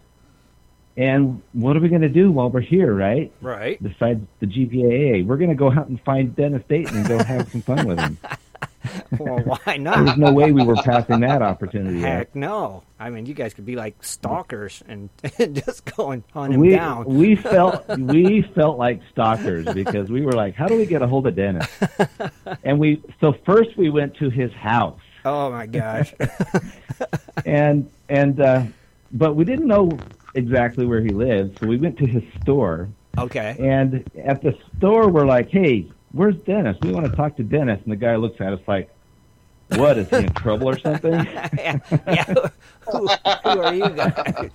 Uh, he's all looking at us. Well, you know, I don't know if you've seen Ken, but he's a big, scary dude. Everybody Oh, thinks yeah. he's CIA or something when he's walking in the door. yeah. so, so, so Dennis, I don't know what you're into, man, but but you were you that guy had your back, your cousin or whatever he was there. Yeah. But he, he, I guess he decided it was okay because he called Paula, and Paula, she what a sweetheart. She drove over and said hi to us and got a hold of Dennis for us, and then we found out he was 45 minutes in some other direction. Right. So we had to go chase him down there, and and finally found his secret camp spot ah, and had some fun with him. It was great. that's awesome that you get to hang out with him for a little bit while you were there in town. I mean, that's something that don't happen too often. So that's pretty cool. I know the distances we all live, and Yeah. we're we're online, we're friends, and just to get to meet some of our friends, that was great. Oh heck. So we're grateful to be here in Indianapolis, just Mhm. because, you know, we're out west, and there's so much going on out here in the east, and all that distance, and we actually got to come out and meet some of the folks. It was really good. That is awesome. Now, now, if I'm wrong, now wasn't you debuting a new product at, at this show? Well, yeah, we've got a big event going on right now, and so Uh-huh. so that's why we asked if if you don't mind, we call in and No, of course not. just wanted to share share it with all the people because it's kind of fun. Mm-hmm. So Um, before I before I get in there, I just want to thank everybody. Though I mean, we've been on the radar now for about a year, right. and the gold community has just really opened up their arms to us and embraced us. So we just wanted to give some shout outs there and, and just thank your audience and all those people out there on Facebook that are being so kind to us. Awesome. And and you guys too. I mean, the people at GPS. You know, you and Dennis and Shad and Kathleen. We'll, we'll eventually get them using a gold claw one of these days. Yeah. And Shad uses it Swiftwater. Cooley. You know, I just can't train myself team. very well. Well, we appreciate it, Clint. we we we get it though. I mean, I've said this on your show before, but you put this in the hands of a brand new rookie, and they just go right to it. All Yeah. they all they need Yeah. to do is see you do it once. Yep. You put it in the hands of a pro, and their muscle memory kicks in, and they just keep doing those those instinctual mo- motions. So Yes, we do. That's the. we, we gotta we gotta cut them some slack. I think. Yeah. Oh yeah, you do. You have to. You have to forgive us on that one. It's it's a it, it it's a learning process for us. I mean, that's the thing, and we'll get there. We will. But Shad uses his a lot of Yes, times. he Mhm. does. Is that is that right? Yes, I've, I've Yes. seen him literally use it. So he's. I think we we have nothing but clear ones now, and one day he was using it in the creek, and then he couldn't find it. transparent. They disappear in the water. Yeah. That is for sure. It, it did turn up. So. no, that's funny. We'll have we'll have to figure out how to get you one of those purple ones. Yeah. Yeah. Yeah, she needs a purple. I love the black one. I'm sorry. I think the black one is awesome. That would be neat too. Oh that, yeah. that's top secret. Oh, that's right. well, now oh. you spilled the what, beans. What? What did I say? We, we I was made we made a very small batch of black ones, just playing with that color. Just because you on the show said you got to have a black one, The special and edition. we secretly shipped one out to Yeah, you. special edition. You're right. And uh, yeah, so and, and we sent you two. Have you decided what to I do with gave. the other one yet? We actually at the Cronies Club outing, we used that as one of our prizes. And Bill, the owner of Bill's Pure Gold in in, in Ohio, he he won the, one of the drawings, and he was drawn to that thing like a magnet, and he was all over it. So he well, has one it. of very few out there in the Yes. universe right That's now. what I told him, and he loves it. He's he he had been wanting one, and that was perfect. So you made that man very happy, Clint. Thank you. Yeah. Yeah. Good. I'm so glad to hear. Yes. Mm-hmm. So Well, let, the the reason we really wanted to be on tonight is because we're doing something neat, and that is that our second product, the Pocket Pan, Mhm. is on Kickstarter right now, okay. and we wanted you and your audience to to know that. So if you want to help be part of launching that, you can go out to Kickstarter and and sign up for some of the offers we have out there, and that helps us get the mold paid for, Right. so that we can actually launch this product. Mm-hmm. Now, how does And- that Kickstarter work for people? Like, uh, Yeah, so Explain so Kickstarter, it's really a neat program. mm-hmm. It lets startups like us do prepayments so that people will go on there and they will pay for the product before the mold is made, okay. and then you can take all those payments and pay for the mold and then make the products. And so what people do is you go out there, you type Kickstarter.com, Mm-hmm. and in the upper right there's a little search, little magnifier search bu- button there. You Right. click that, and all you have to do is type in gold. You can type in gold claw, but just gold, and you will find our new project right there. Ah. So you click on our project, it, it'll it'll say the pocket pan on it, Mm-hmm. and uh, and you'll see it. It's the, it's a beautiful blue, unique looking pocket pan. You click on that, and then you can go in there and one you can watch the video and see it in action. Two, you can read down through all the information about it to tell you more. Mm-hmm. But then on the right hand side, there's offers, and those offers are for you to choose from to help help support the project. Okay. And and so there's two offers on there that you guys will probably be the most interested. One of them is a 42% discount. Oh wow. The other one is a 51% discount. I think there's more than one at 51%. Mm-hmm. And so basically our thanks back is we we lower the prices. These are the lowest prices you get on these products for the year Sure. on the Kickstarter. So that's our thanks back to you, and then it helps us get that mold actually built so we can produce them. Right. Which is, makes sense. And it's like, you know, they're actually they're just like pre-ordering it. So that's it's what's really just a cool. pre-order. Yeah. That's as simple as it is. It's a big discount on a pre-order is what it is. If you don't mind waiting a little bit, you're going to get a great deal on the product. So it's awesome. Now we, yeah, yeah, you get fifty-one percent discount. Yeah. If you, depending on which offer you choose. Mhm. Now, we jumped the gun just a little bit. We had such a good early response that we actually told the mold maker to get started. Oh wow. and okay. we received our first prototype. They built it Friday. They overnighted it, and Saturday delivered it to us here at the show. Oh, cool. And we got our first prototypes in hand, and they look beautiful. Nice. And we took some of those and and gave a few of those out for Mhm. people to play around with. And and Dennis is one of those guys that happened to get his hands on one. He he Oh, bragged yeah, they are about it. so cool. Yeah, he already did his bragging at the beginning of the show that he got one. it's like, yeah. So and they they look great, and and I cannot believe how good these things catch the gold. yeah, And, you know, this thing almost didn't happen at all because I, some of the people out on Facebook and, and that would come up and talk to me said, "Hey, "Can you make a little one? A little one that goes in your pocket?" Mhm. I was just like, "What do you want a little one I know, A right. Toy one." I'm just like, "Come on, let's make a big one, not a little one, right?" Yeah, right. You think And- bigger. Yeah, yeah. Let's make one that's super big, and, and which we're working on that one too. Mm-hmm. But but they just keep working me and working me, just like Dennis in purple, right? Make Right. it purple, make it purple. Purple, purple, purple. And so I'm just like, I gotta.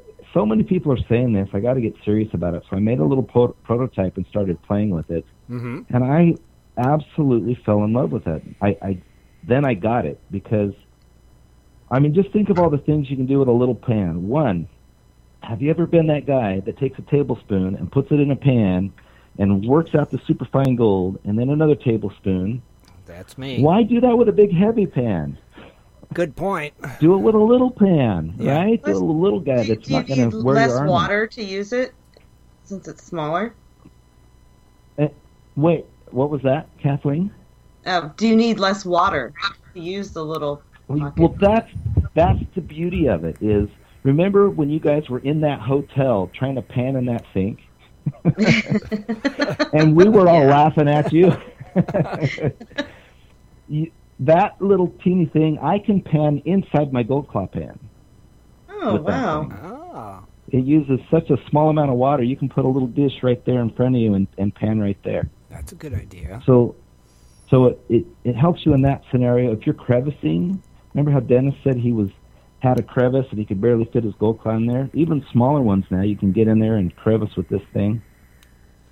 That's Oh yeah. Um, it fits in your pocket. It's in your glove box. It's wherever you know. It's just conveniently right there. And I I don't know about you guys, but I usually don't grab my gold pan everywhere I go, thinking I'm going to find something. I usually get out there on the road, and then I find something. I go, I I, I got to check that dirt out. Mm-hmm. And then you wish you had your pan with you. Right.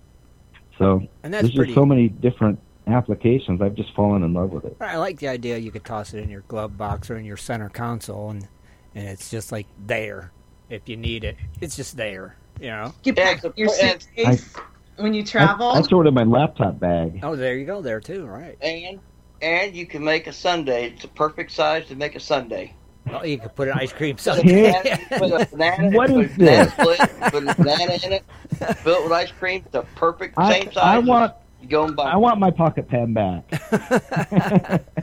You're not eating a sundae in there. that is a good idea. well, I guess you could if you want to. uh, that's a good idea. I like That's that. funny. Yeah, but now we actually seen this product when we were in Vegas. That was when you actually introduced. it. Yeah, that was the very 1st Mhm. concept. It was a little Mhm. little rougher looking, and and uh, Right. we had it under those lights and It looked really cool. and yeah. in Vegas. Yeah, Yeah. yeah. And so and so now it's actually been refined a little bit. It looks a lot nicer and a lot more playing with it. So we have got some features in here that I just can't believe how good they they um grab that gold. We might I shouldn't say this on there. So I'm going to be Ken for a minute. Okay. we might have to update that 2017 mold and make a 2018 model of the original gold claw with some of these features. They just Really? they just catch the gold like crazy. Ah, that sounds interesting too, though. You know, you're going to put maybe some of the features of the small pan into the gold claw. Well, it could be. Yeah. Okay. Yeah, because and yeah, and there's a place to sneak them in there. So See, you're you're always tweaking, right? I mean, it's like okay, maybe we should do this, and then you do, and you just keep making it better and better. You're making a, a great product. That's right. Even greater. That's right. it would be. It uh, it's it's amazing. I I got to see this thing in action now. Now, you know, this little one. I I like the idea, like you said, the the tablespoon of cons you just put in there, because uh, I I know a lot of times, like if I get pay dirt, that's why I like doing it, a tablespoon at a time, and just sitting there and just playing with it. So that would be turn on the tube. Yeah. Relax. Yeah, To a bowl of black sand. That would uh, be really. I do too. That would be cool. See, I, I think it would really be nice, and it's just easy to carry with you. Because I'm with you. I don't Yeah. see. I should have a gold pan in my car, and I don't. when I had my truck, I always kept one behind the seat, but in my car, I do not have one.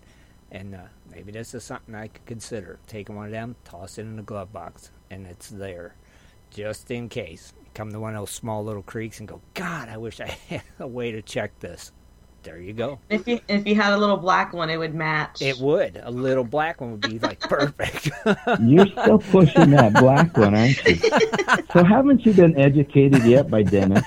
no, Dennis, educate. Purple is the new black. Those two words don't even go in the same sentence, Clint. Well, wait a minute. I thought you said you like purple, Tim. Huh?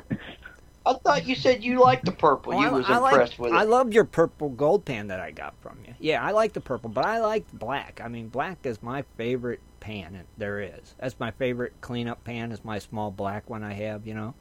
But I'm the I Yeah. I, li- I do. Well, you know, I- Dennis. every time I go, I use my purple I have pan. this feeling black is in this coming in the future. I just cool. have that gut feeling. Cool. That'd be nice. Yeah, it's just uh, you know, just works for me. but yes, Dennis, the purple does work for me too. Well, purple's pretty cool. It shows the gold really Oh, well, does. and it shows the black sands. The Yes. black sands blend into a black tan. Yeah, right. The black it's got a sands little, do. Mhm. little bit buried, it's kind of hard to tell. You have a thick spot. Mm-hmm. Right. But the purple, it just jumps out at you. The black sands and the gold. Yeah. Yes, yes, it does. Yeah. But I like to be different, I guess. You know. Maybe that's what. Well, it I just like to I'd just like to remind everybody what what's really going on here. I mean, we got so many people out there saying we loved it, we bought it and we love it. We have a whole nother handful of people saying this piece of crap. There's no way this thing could ever work, and let me give you the ten reasons why. Mm-hmm. It's the, it's just super polar. But of course, those are the ones that haven't tried it yet. Right. But here's really what's going on. There, there's other fast panning methods out there. But what's really unique about this one is all those other techniques require skill. They require practice Sure. and, and experience. Mm-hmm. This this gold claw pan, the technique used, the shake and tilt method, it does not take training to pick this thing up and use it. Right. It may require some unlearning from from some of the pros, Right. but but for rookies, it doesn't require any experience or training, and so it's opening the door to people that just don't have panning skills to come in and just move tons of dirt like a pro. Right. Right. And, and for people like my son, my son Ty, I took him out panning, trying to get him hooked, Mm-hmm. and he liked it until he panned. And that, you know, he spent a half hour on that pan, and he got so frustrated, I, I, I literally couldn't get him back out. Oh wow. And then, and then the gold claw came along, Mm-hmm. and now he says he loves panning again. well, that's good. you know, because now he's, I can do it finally. He said it, he just doesn't have. He's a millennial, right? He doesn't Mhm. have the patience Right. to sit there and practice until he's got the skill. Right. But if you watch like your you guys' videos where it shows using the pan, it it's it's so nice. And I've seen Ed actually he was doing demonstrations with it at Gold Rush Days. And it's just like I it just works and it's so quick and simple. And it's like, okay, right, It- you just got it's hard to believe that it could really go yeah, that fast. that you know, but that it really does. It is very fast, and that is what's nice about it. It's quick. I mean, it's real quick. When I was watching them, I'm like, oh my, yeah, and and next thing you know, boom, there's your fine gold. I'm like, oh wow, I'm like, that's just amazing. They uh, and they make it look so simple. And like you said, for some of us, it just takes that retraining your brain to do it this way, not the way we're so used to doing it. But if you can do it, it's awesome. It is. A, it does Well- what you say it'll do. You kind of brought up an interesting point there. Mhm. We have to unlearn that circular swirl Right. motion, And I do it and every we time. have to unlearn that dipping and washing motion. Those two are the big ones you unlearn. mm-hmm. But but you know what? I'm not the first one to come up with the side to side thing. That's something that's growing out there amongst the experts of really nasty fine gold, fine Mhm. black sands. Right. Have you ever watched Steve Pomeranke pan? Yeah. Yeah. He his life is is that nasty sea black sand. Yeah. If you ever seen him, he it's, It's side, side to side, side, in, yes. a, in a conventional pan, but yes. it's side to it's side. side to side. You're right. It always is. It's Yep. not swirling. Yep. This is true, and it it works. So it, uh, that's what I mean. If, if, you, if anybody listening hasn't tried it, the Gold Claw pan, get your hands on one and try it. You're going to be amazed. And I suggest you watch the video to see how to do it, because if not, you're going to get out there and you're going to swirl it around, and you're going to do it like we do. Watch the video. It, it takes a minute to watch this video, and see how easy it is to use this Gold Claw pan, and you're going to see, wow, this thing is just works, and it does, and that's what's great about it. And I, I hope the Pocket Pan works just as easy as the Gold Claw pan. It it is. It's Okay. just as fast, just as easy. Same, I and mean, it has those additional nuanced features that oh my gosh, does it hold on to the gold? And do you do this pocket pan the same? Is it the same technique that we use for the regular gold claw pan? It's exactly the Exact same same. technique. It's Okay. just a, a tiny version It's of just it. Just a smaller version of it. Okay, so easy enough. Dennis, did you try so, yours? So Tim, Dennis, Yeah. did you try yours this weekend? No, actually, I've I didn't. I haven't tried mine. Okay. I've got my I got my my uh, cons, and when I go through it, I'm going to be using it on that. Oh, okay, okay, cool, good. I'll tell you somebody who has. It's it's Jesse and and Ed. Mm-hmm. They ended up with one this weekend, and they they were working the panning booth at the show, and uh, they've been they were they've been using it quite a bit, and they were just raving about it. They love it. Okay, so they they actually tried it out there at the show and they loved it, huh? Good, good, good, good. Yeah. Yeah, I can. Oh, check it out. Let's see, but uh, that's very cool. I'm very happy for you, Clint. I'm glad you guys got that getting ready to come out for everybody to get a hold of one of them. So I encourage everyone. So so just just a reminder, you go to Kickstarter.com hmm and you find you click on that little search menu and you type in gold and then you'll see the the pocket pan. It says tiny pocket sized pan right on it and you'll see it. It's blue and it looks very much like the original gold claw hmm you click in there and then you look on the right hand side and you'll see the offers. And look for the ones that are 42% and 51% off. That's just those cool. are the the sweet spot yeah. Gonna, I know somebody posted a link to it in the chat room, so I'm gonna click Oh, on great. it real quick. I want to see something. Yes. Oh wow.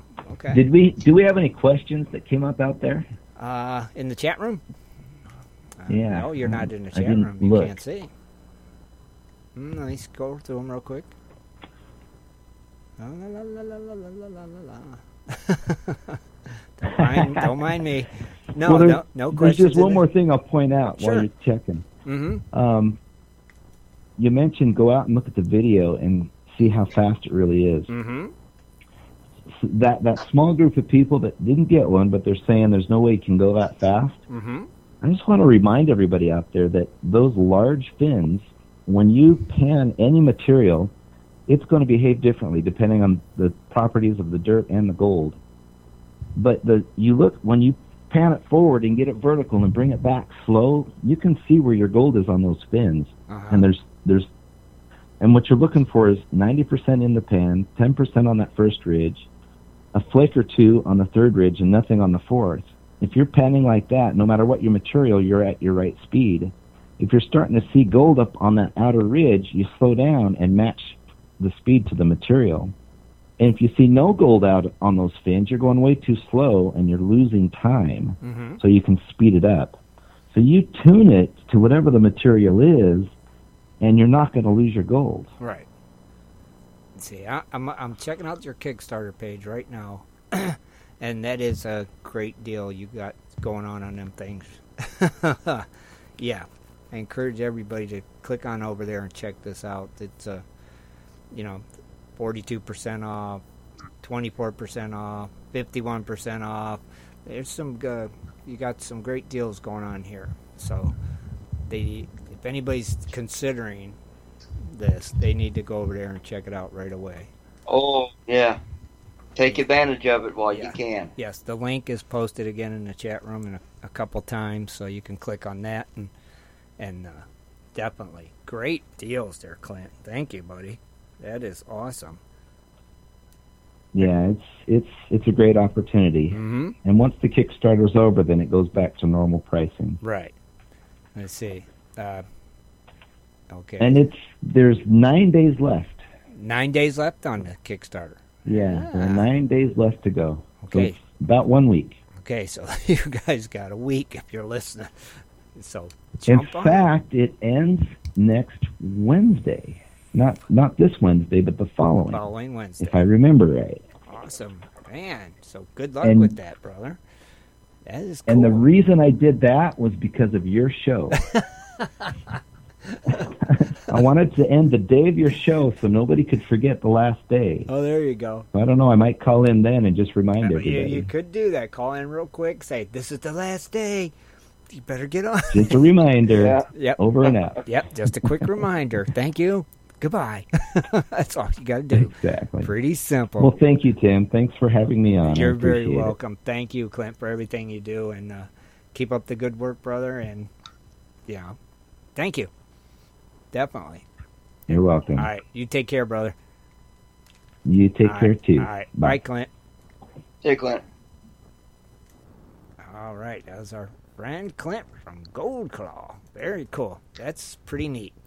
All righty. Now, where was we? Oh, it's nine. Well, wait, there's somebody calling. Hold on a second. All right, hello, caller. What's your name? Where are you calling from? It's Nugget Brain Rain in Colorado. Hey, Wayne, what's happening? oh, not much. Hey, those gold claw pans are awesome. yeah, have you used one? Oh yeah, I've used one, and they even donated some, and we used them for giveaways at our show we had, and then we used them for giveaways at our outings. Mm-hmm. And two weeks ago, they had an outing over in Oklahoma, and they gave one away there. Yeah, Gold Claw guys are, are pretty generous with the giveaways, and and uh, they uh, they do have a great product. That's cool that you got that you've got to use one, and you know, awesome. So what's been happening with you? Oh, you know, it's been a long summer. I spent six weekends up in Silverton, Colorado area. Uh huh. We we now picked up nine gold claims Very nice. To use, and we have a lifetime membership. Mm-hmm. So there's going to be even more coming along. And done a couple uh, gem and mineral shows. I just did one two weeks ago over in Moab, Utah, and it was the first time in I don't know how many years I've been doing the show, but I'm going to say 25, 30 years. It was the first time they ever had gold panning for the kids, and they want me to come back next year, and then we're going to do gold metal detecting with the kids also. Oh, that'd be nice. So Very it's nice. been busy, and we've been out looking for my children and I have been out looking for the Fenn treasure. We made four trips so far to an area that we've been exploring and haven't found it yet. Ah. But two and a half million dollars is two and a half million dollars worth of gold and gems, and everything else is waiting for us. Yes, it days. is. Well, that's cool that you're getting out there and looking for it. At least somebody we know is. Yep. Very nice. Good luck. You know, if if you find it, be, be sure. my son and I have been going metal detecting with my daughter, and my son found it's on my Facebook page. My son found a 24 inch men's necklace, uh, 18 karat gold, worth over $900. Oh, great find. Very nice. Det- That's a we filled up a gallon jar of garbage and a half of mason jar full of coins already. Oh wow! So You've we've been busy. it. Yeah, yeah. You've definitely been busy this summer. You know, we hadn't heard from you for a little bit, and I was wondering what's been going on with you. Uh, you got anything coming up here in the future? Uh, not right now, but April of next year, we're going to do a treasure show in Durango, Colorado. We've already rented the hall and uh, Okay. the, pa- the covered patio, and then we have the arena that we rented, and we're going to do a big silver hunt out there. We're going to plant silver, and you bring out your metal detectors, you pay a fee to get in, and who knows how much silver you're going to walk away with. Okay. And, uh, the weekend of July 4th, July 4th is on a uh, Wednesday. Mhm. So Friday, Saturday, and Sunday, the weekend just before it, we're going to have our big hunt over here in Mancos, Colorado. Mm-hmm. And then next year again in October, we'll have our antler hunt. Oh, okay. Yeah, you you make you make sure you give us a call before April again, so we can remind everybody about this. And and then if you guys get something before then, you know, of course, give us a call and announce it to everybody. That way, they're aware of these outings and events you have up that way. You know, definitely. Mm-hmm. And if you go, if you go on our main site uh, for Watts, they also have a picture of my son and his gold necklace on Oh, there. okay. All right, cool. Very neat. We'll check that out. We're we're inviting everybody to join Watts this year. It's going to be a great year. We got a lot planned, and we got a lot of shows we're going to be doing. Mm-hmm. Uh, we're going to be traveling a lot this year, visiting clubs and organizations, and so it's going to be a super year for Watts. Very nice. Yeah, you you keep us posted, Wayne. Okay, like you oh. always do. we well, I try. Yes. If I don't get out there, nobody else will. right. Well, we appreciate it, man. And like I said, keep in touch. Let us know what's going on. Okay, and right. tell your son congrats on that find. Great find. All right. Thank you, right. and have a great one, and we'll talk to you soon. You're welcome. Take care, Wayne. Bye, buddy. Bye. All right. Pretty cool. That was a sweet find. All right, now you know what where where are we at anyway? Somebody help me here. Um, giveaway? Uh, yeah. And then we got our. then I got to do my gold rush thingy. I forgot. Oh, yes. Yeah. Yes. Yeah. Kathleen, the why don't you get a name? And first I have off, a name. Okay, first off, uh, we're gonna give away bag Jimbo's gold. And the rules are as always. You have one minute thirty seconds to answer in the chat room that you are here. So, Kathleen, let's hear it. We have James Light. One more time. James Light. Jane. Jane. James. James. James Light. One minute, 30 seconds.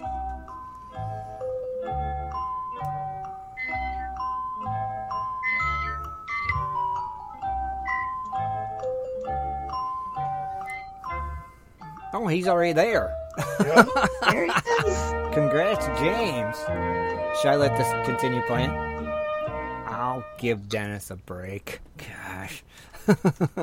Congrats, James. Oh, what did I do? I don't know what I even did.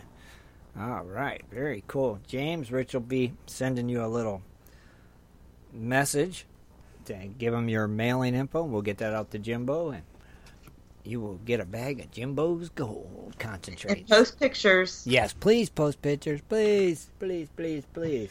Yeah, I would like that people that was at the Crony Club outing, you know, Mm-hmm. especially if you have gold, post it. But of course, if you won something, like everybody did get something. Yeah. But Everybody had something. Yeah, post You that know. too. Yeah. at least post it. You know, let everybody know. Hey, you know, you were at the Crony Club outing. This is what you got. This is what you missed by not being a crony and not coming to the outing. Heck yeah, you're right, Rich. Yeah, thank you. For sure. Now, I guess I will go on, I'll kick it on over to the gold rush moments, we'll call it for right now. it Wasn't a very exciting gold rush, I'm going to say, this week, you know. It, uh, You're going to do a spoiler alert for me because I Ah. didn't. Okay, well, it, you didn't really miss. You didn't miss much this week, honestly, Kathleen. I was like, really, you know, not not the greatest show. Well, you know, first off, we start off with somebody was shooting at the Hoffman crew. Oh, yeah. I Did you s- this too when it yeah, happened. yeah, yeah. Well, okay, so it actually made the show, and uh, Wow. the person was apprehended and arrested. So that's one good thing. Nobody was hurt. They got the person. Uh, I, I don't know. I guess they're upset because they're driving up and down that road to get to their mine or something. and They were that's shooting at yeah, literally That's terrible. pulled out a gun and started shooting at him. You know, they thought that the guy needed help or something. They said, and they pulled up, and the guy just started ripping into him, and they started to pull away, and they seen him reach into his pants and pull out a gun and start shooting at him. It's like, Oh, what in the world? That's just craziness. But uh, Did they show it on the show? no, no, of course not. They, Oh. No, they did not show it. Uh, But that was one of the things that happened with the Hoffmans this week. And then they got snowed in on one day, so it looked like they lost a day of running because of the weather and the shooting incident.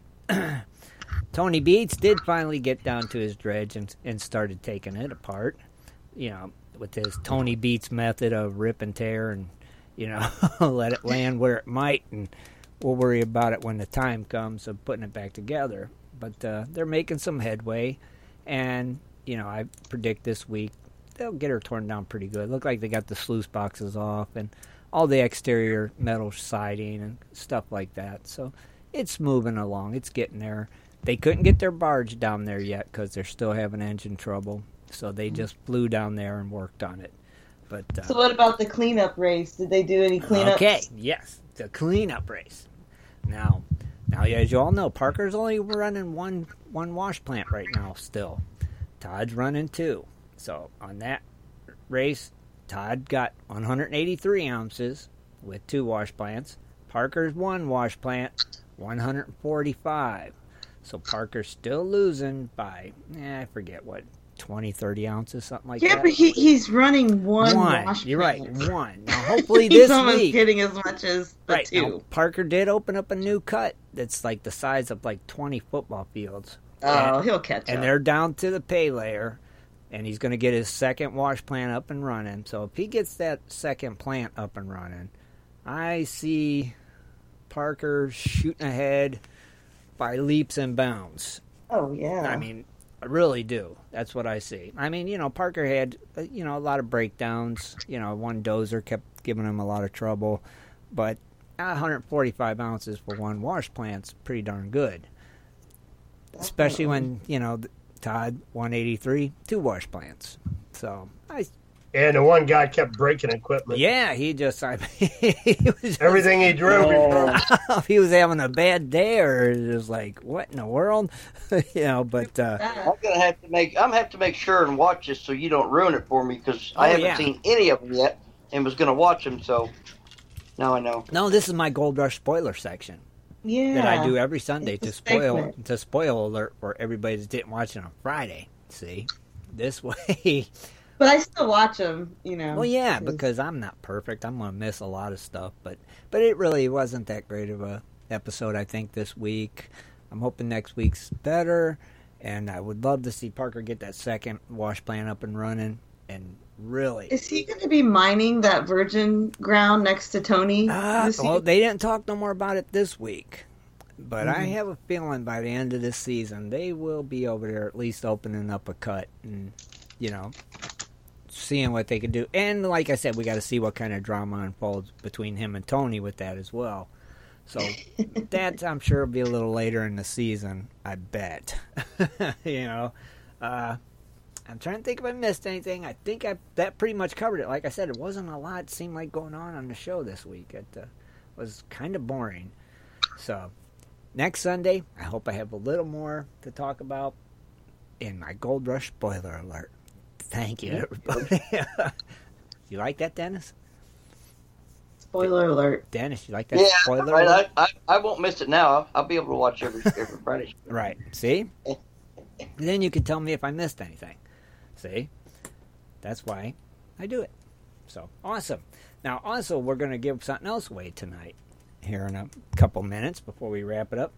One of our friends, Steve Hamilton, over at MakeYourOwnGoldBars.com, he's going to give away a gold pan, vial, and snuffer to one of our members. And uh, actually, he gave us some discount codes that we posted in the Crony Club for the cronies. Get the first shot at it you know for about a week and then we'll post it on the main site. Now if you've never checked out make your own gold bars he carries a little bit of everything. It's more than just make your own gold bar stuff. So but he does got some really cool crucibles for if you melt your gold. Got some pretty neat ones that uh very interesting so check that out and like i said kathleen will get another name ready and we'll we'll give that away tonight as well and rich did you get uh what was Yep, I already sent it to you, buddy. Awesome, thank you, and that appreciate it. So, Kathleen, you just tell me when you're ready, and uh, we'll give away Okay. that, that pan, vial, and snuffer. And the rules are like always: one minute, thirty seconds to answer that you're here, Yeah, so whenever you're ready, Kathleen.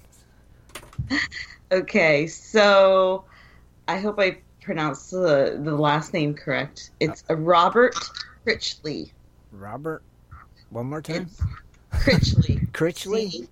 R I T C H L E Y. Robert Critchley. Okay. What the heck was that noise? loud. it was loud. Robert Critchley.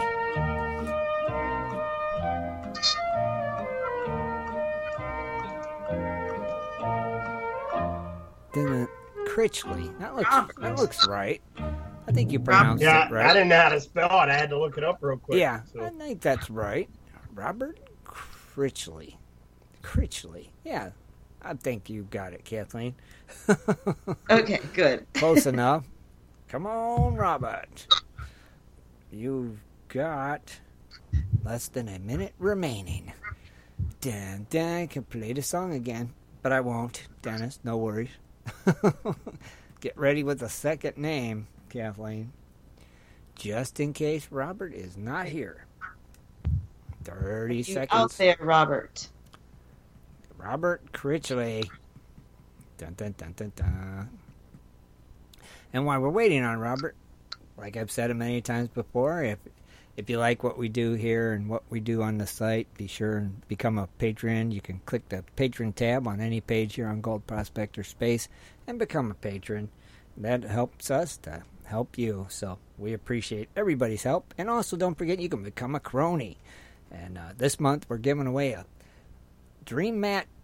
I think it's a Dream Rat Mat or something. Correct me if I'm wrong, Dennis. Uh, uh, uh. Go on, Kathleen. New name. The mini, mini the mini. Mini Rat or something.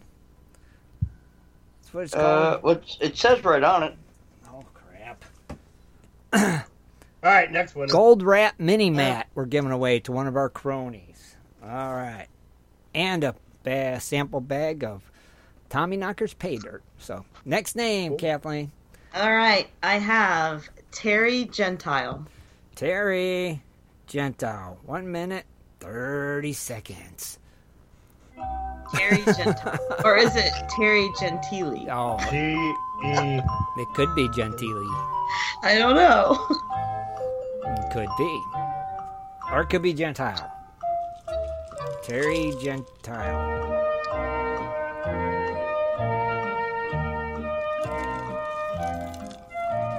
Terry Gentile, are you out there? Dun, dun, dun. Are you here, Terry? Dun, dun, dun, dun, dun, dun. Yes. Yep. Yes, yes, and yes. Ticky tocky. Oh, Gentile. Gentile. Terry Gentile. Maybe. That's Tick what- tock, tick tock. Yes, tick tock, tick tock. 30 seconds. Get, get ready with another day. They have left the house. Wow. Refresh the Terry. page, maybe. 20 seconds.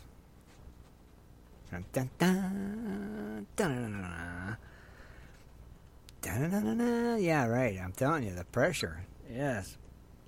Nine, eight, seven, six, five, four. Uh, Eh. All right, Kathleen, new name.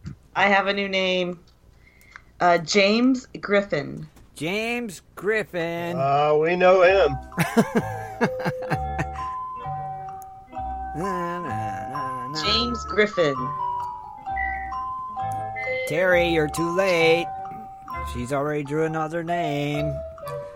If James doesn't answer, maybe we'll give it to Terry.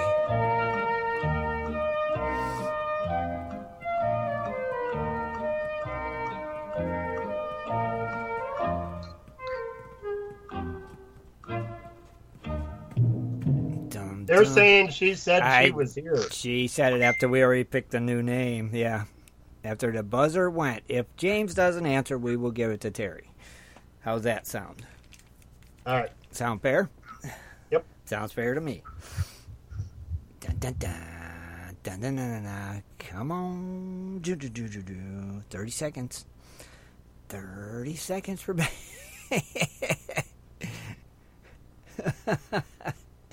oh, my goodness.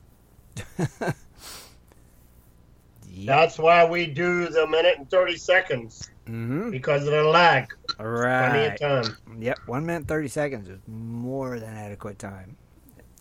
More than enough time. Ten, nine, eight, seven, six, five, four, three, two, one.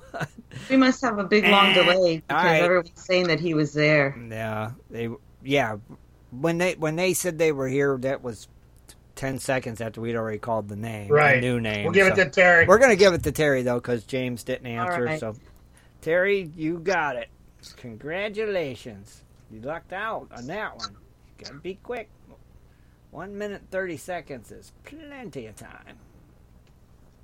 Yeah, so congratulations, Terry, and thank you to Steve Hamilton at make makeyourowngoldbars.com for that Nice. giveaway. Pretty cool.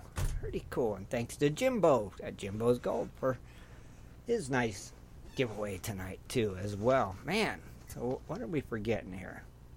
I always like to see where people are from. Uh huh. You know, um, when we pick the winners, just Oh, just yeah. to see, you know, how many people we reach out there. And I Mhm. don't know where Terry's from. I don't know. I hope she's in the United States because they have to be in the United States too. Yeah. yes. Hmm. Yes. Terry. I Terry. think so. They know Scott Swiftwater. Terry Rich is gonna send you a message. Send give him your address and all your mailing info, and I'll get that. Already sent her a side chat, just waiting on them to reply. Yep. Terry, just reply to Rich's side chat with all your mailing info. And tell us where they're from. Yeah. Yeah. We like we to write know that there down. is a delay, folks. We Yeah. know that. Yes. That's why you have a minute and thirty seconds. Right. That's exactly. And when I type the name in, I type the name in right after he says it. Then you don't hear it for ten or fifteen seconds, Mhm. but you should already read the name when I'm typing it in. Yeah, and that gets your attention. So like, that name? should get your attention before you hear it. Well, Terry is in Illinois. So very cool. Illinois. He's in Illinois. In And Illinois. you guys were saying she. It's a he. It's a he. Okay, I'm sorry, Terry. I knew he. It was a he. well, congratulations, Terry. You know, and uh, like I said, yeah, that's why we have the delay, and that's why we do one That's minute why I thirty type seconds. the name in before they Mhm. hear it. Right, exactly. The name goes up, and it's like, yep. I typed it twice. Yeah, I mean, we say we're getting ready to do a giveaway. We're going to do a giveaway. Kathleen draw a name. She draws the name. Rich types it in the chat room, and then, yeah. So And then they hear it. and then they hear it. So, right, eh, eh, it's one minute and thirty seconds. Nobody's got a minute and thirty second delay. That's for sure. So that's why it's one minute thirty seconds. So congrats to both of our winners tonight, and I'll get that information out to the sponsors that are doing these giveaways, and they will get you your prizes sent out. Very cool. And James was from Texas. James is from Texas. We had an Illinois and Texas. Cool. Very cool. Let me see. So we got that. We did that. Got that. Uh huh. I think that about covers everything, unless I'm missing something, guys. Am I missing Uh, anything? Are we missing anything, Mr. Producer? He's back from playing Dad Oh. Taxi. Oh, okay. so we're good. I think we've got. We are good. All righty. Good, good, good. and on that note, we want to thank everybody for tuning in. Don't forget to tune in Wednesday night for our West Coast Wednesday show and uh, at 9 o'clock Eastern Standard Time. And we hope you all enjoyed the show. Don't forget, become a crony. And we will be starting a new monthly giveaway on GPS in November for everybody. So be watching for that. It's going to be a great giveaway from our friends over at Gold Hog. So won't want to miss that one either. So thanks again for tuning in. And until Wednesday, have a great week, everybody. Good night, Good night. all. Good night, Good night. Be sure to tune in next Sunday at 7:30 for another great show. For updates and more info, please go to www.prospectorsradio.com.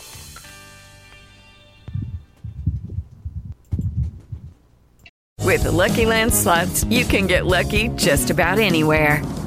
This is your captain speaking. Uh, we've got clear runway and the weather's fine, but we're just going to circle up here a while and uh, get lucky. No, no, nothing like that. It's just these cash prizes add up quick. So I suggest you sit back, keep your tray table upright, and start getting lucky.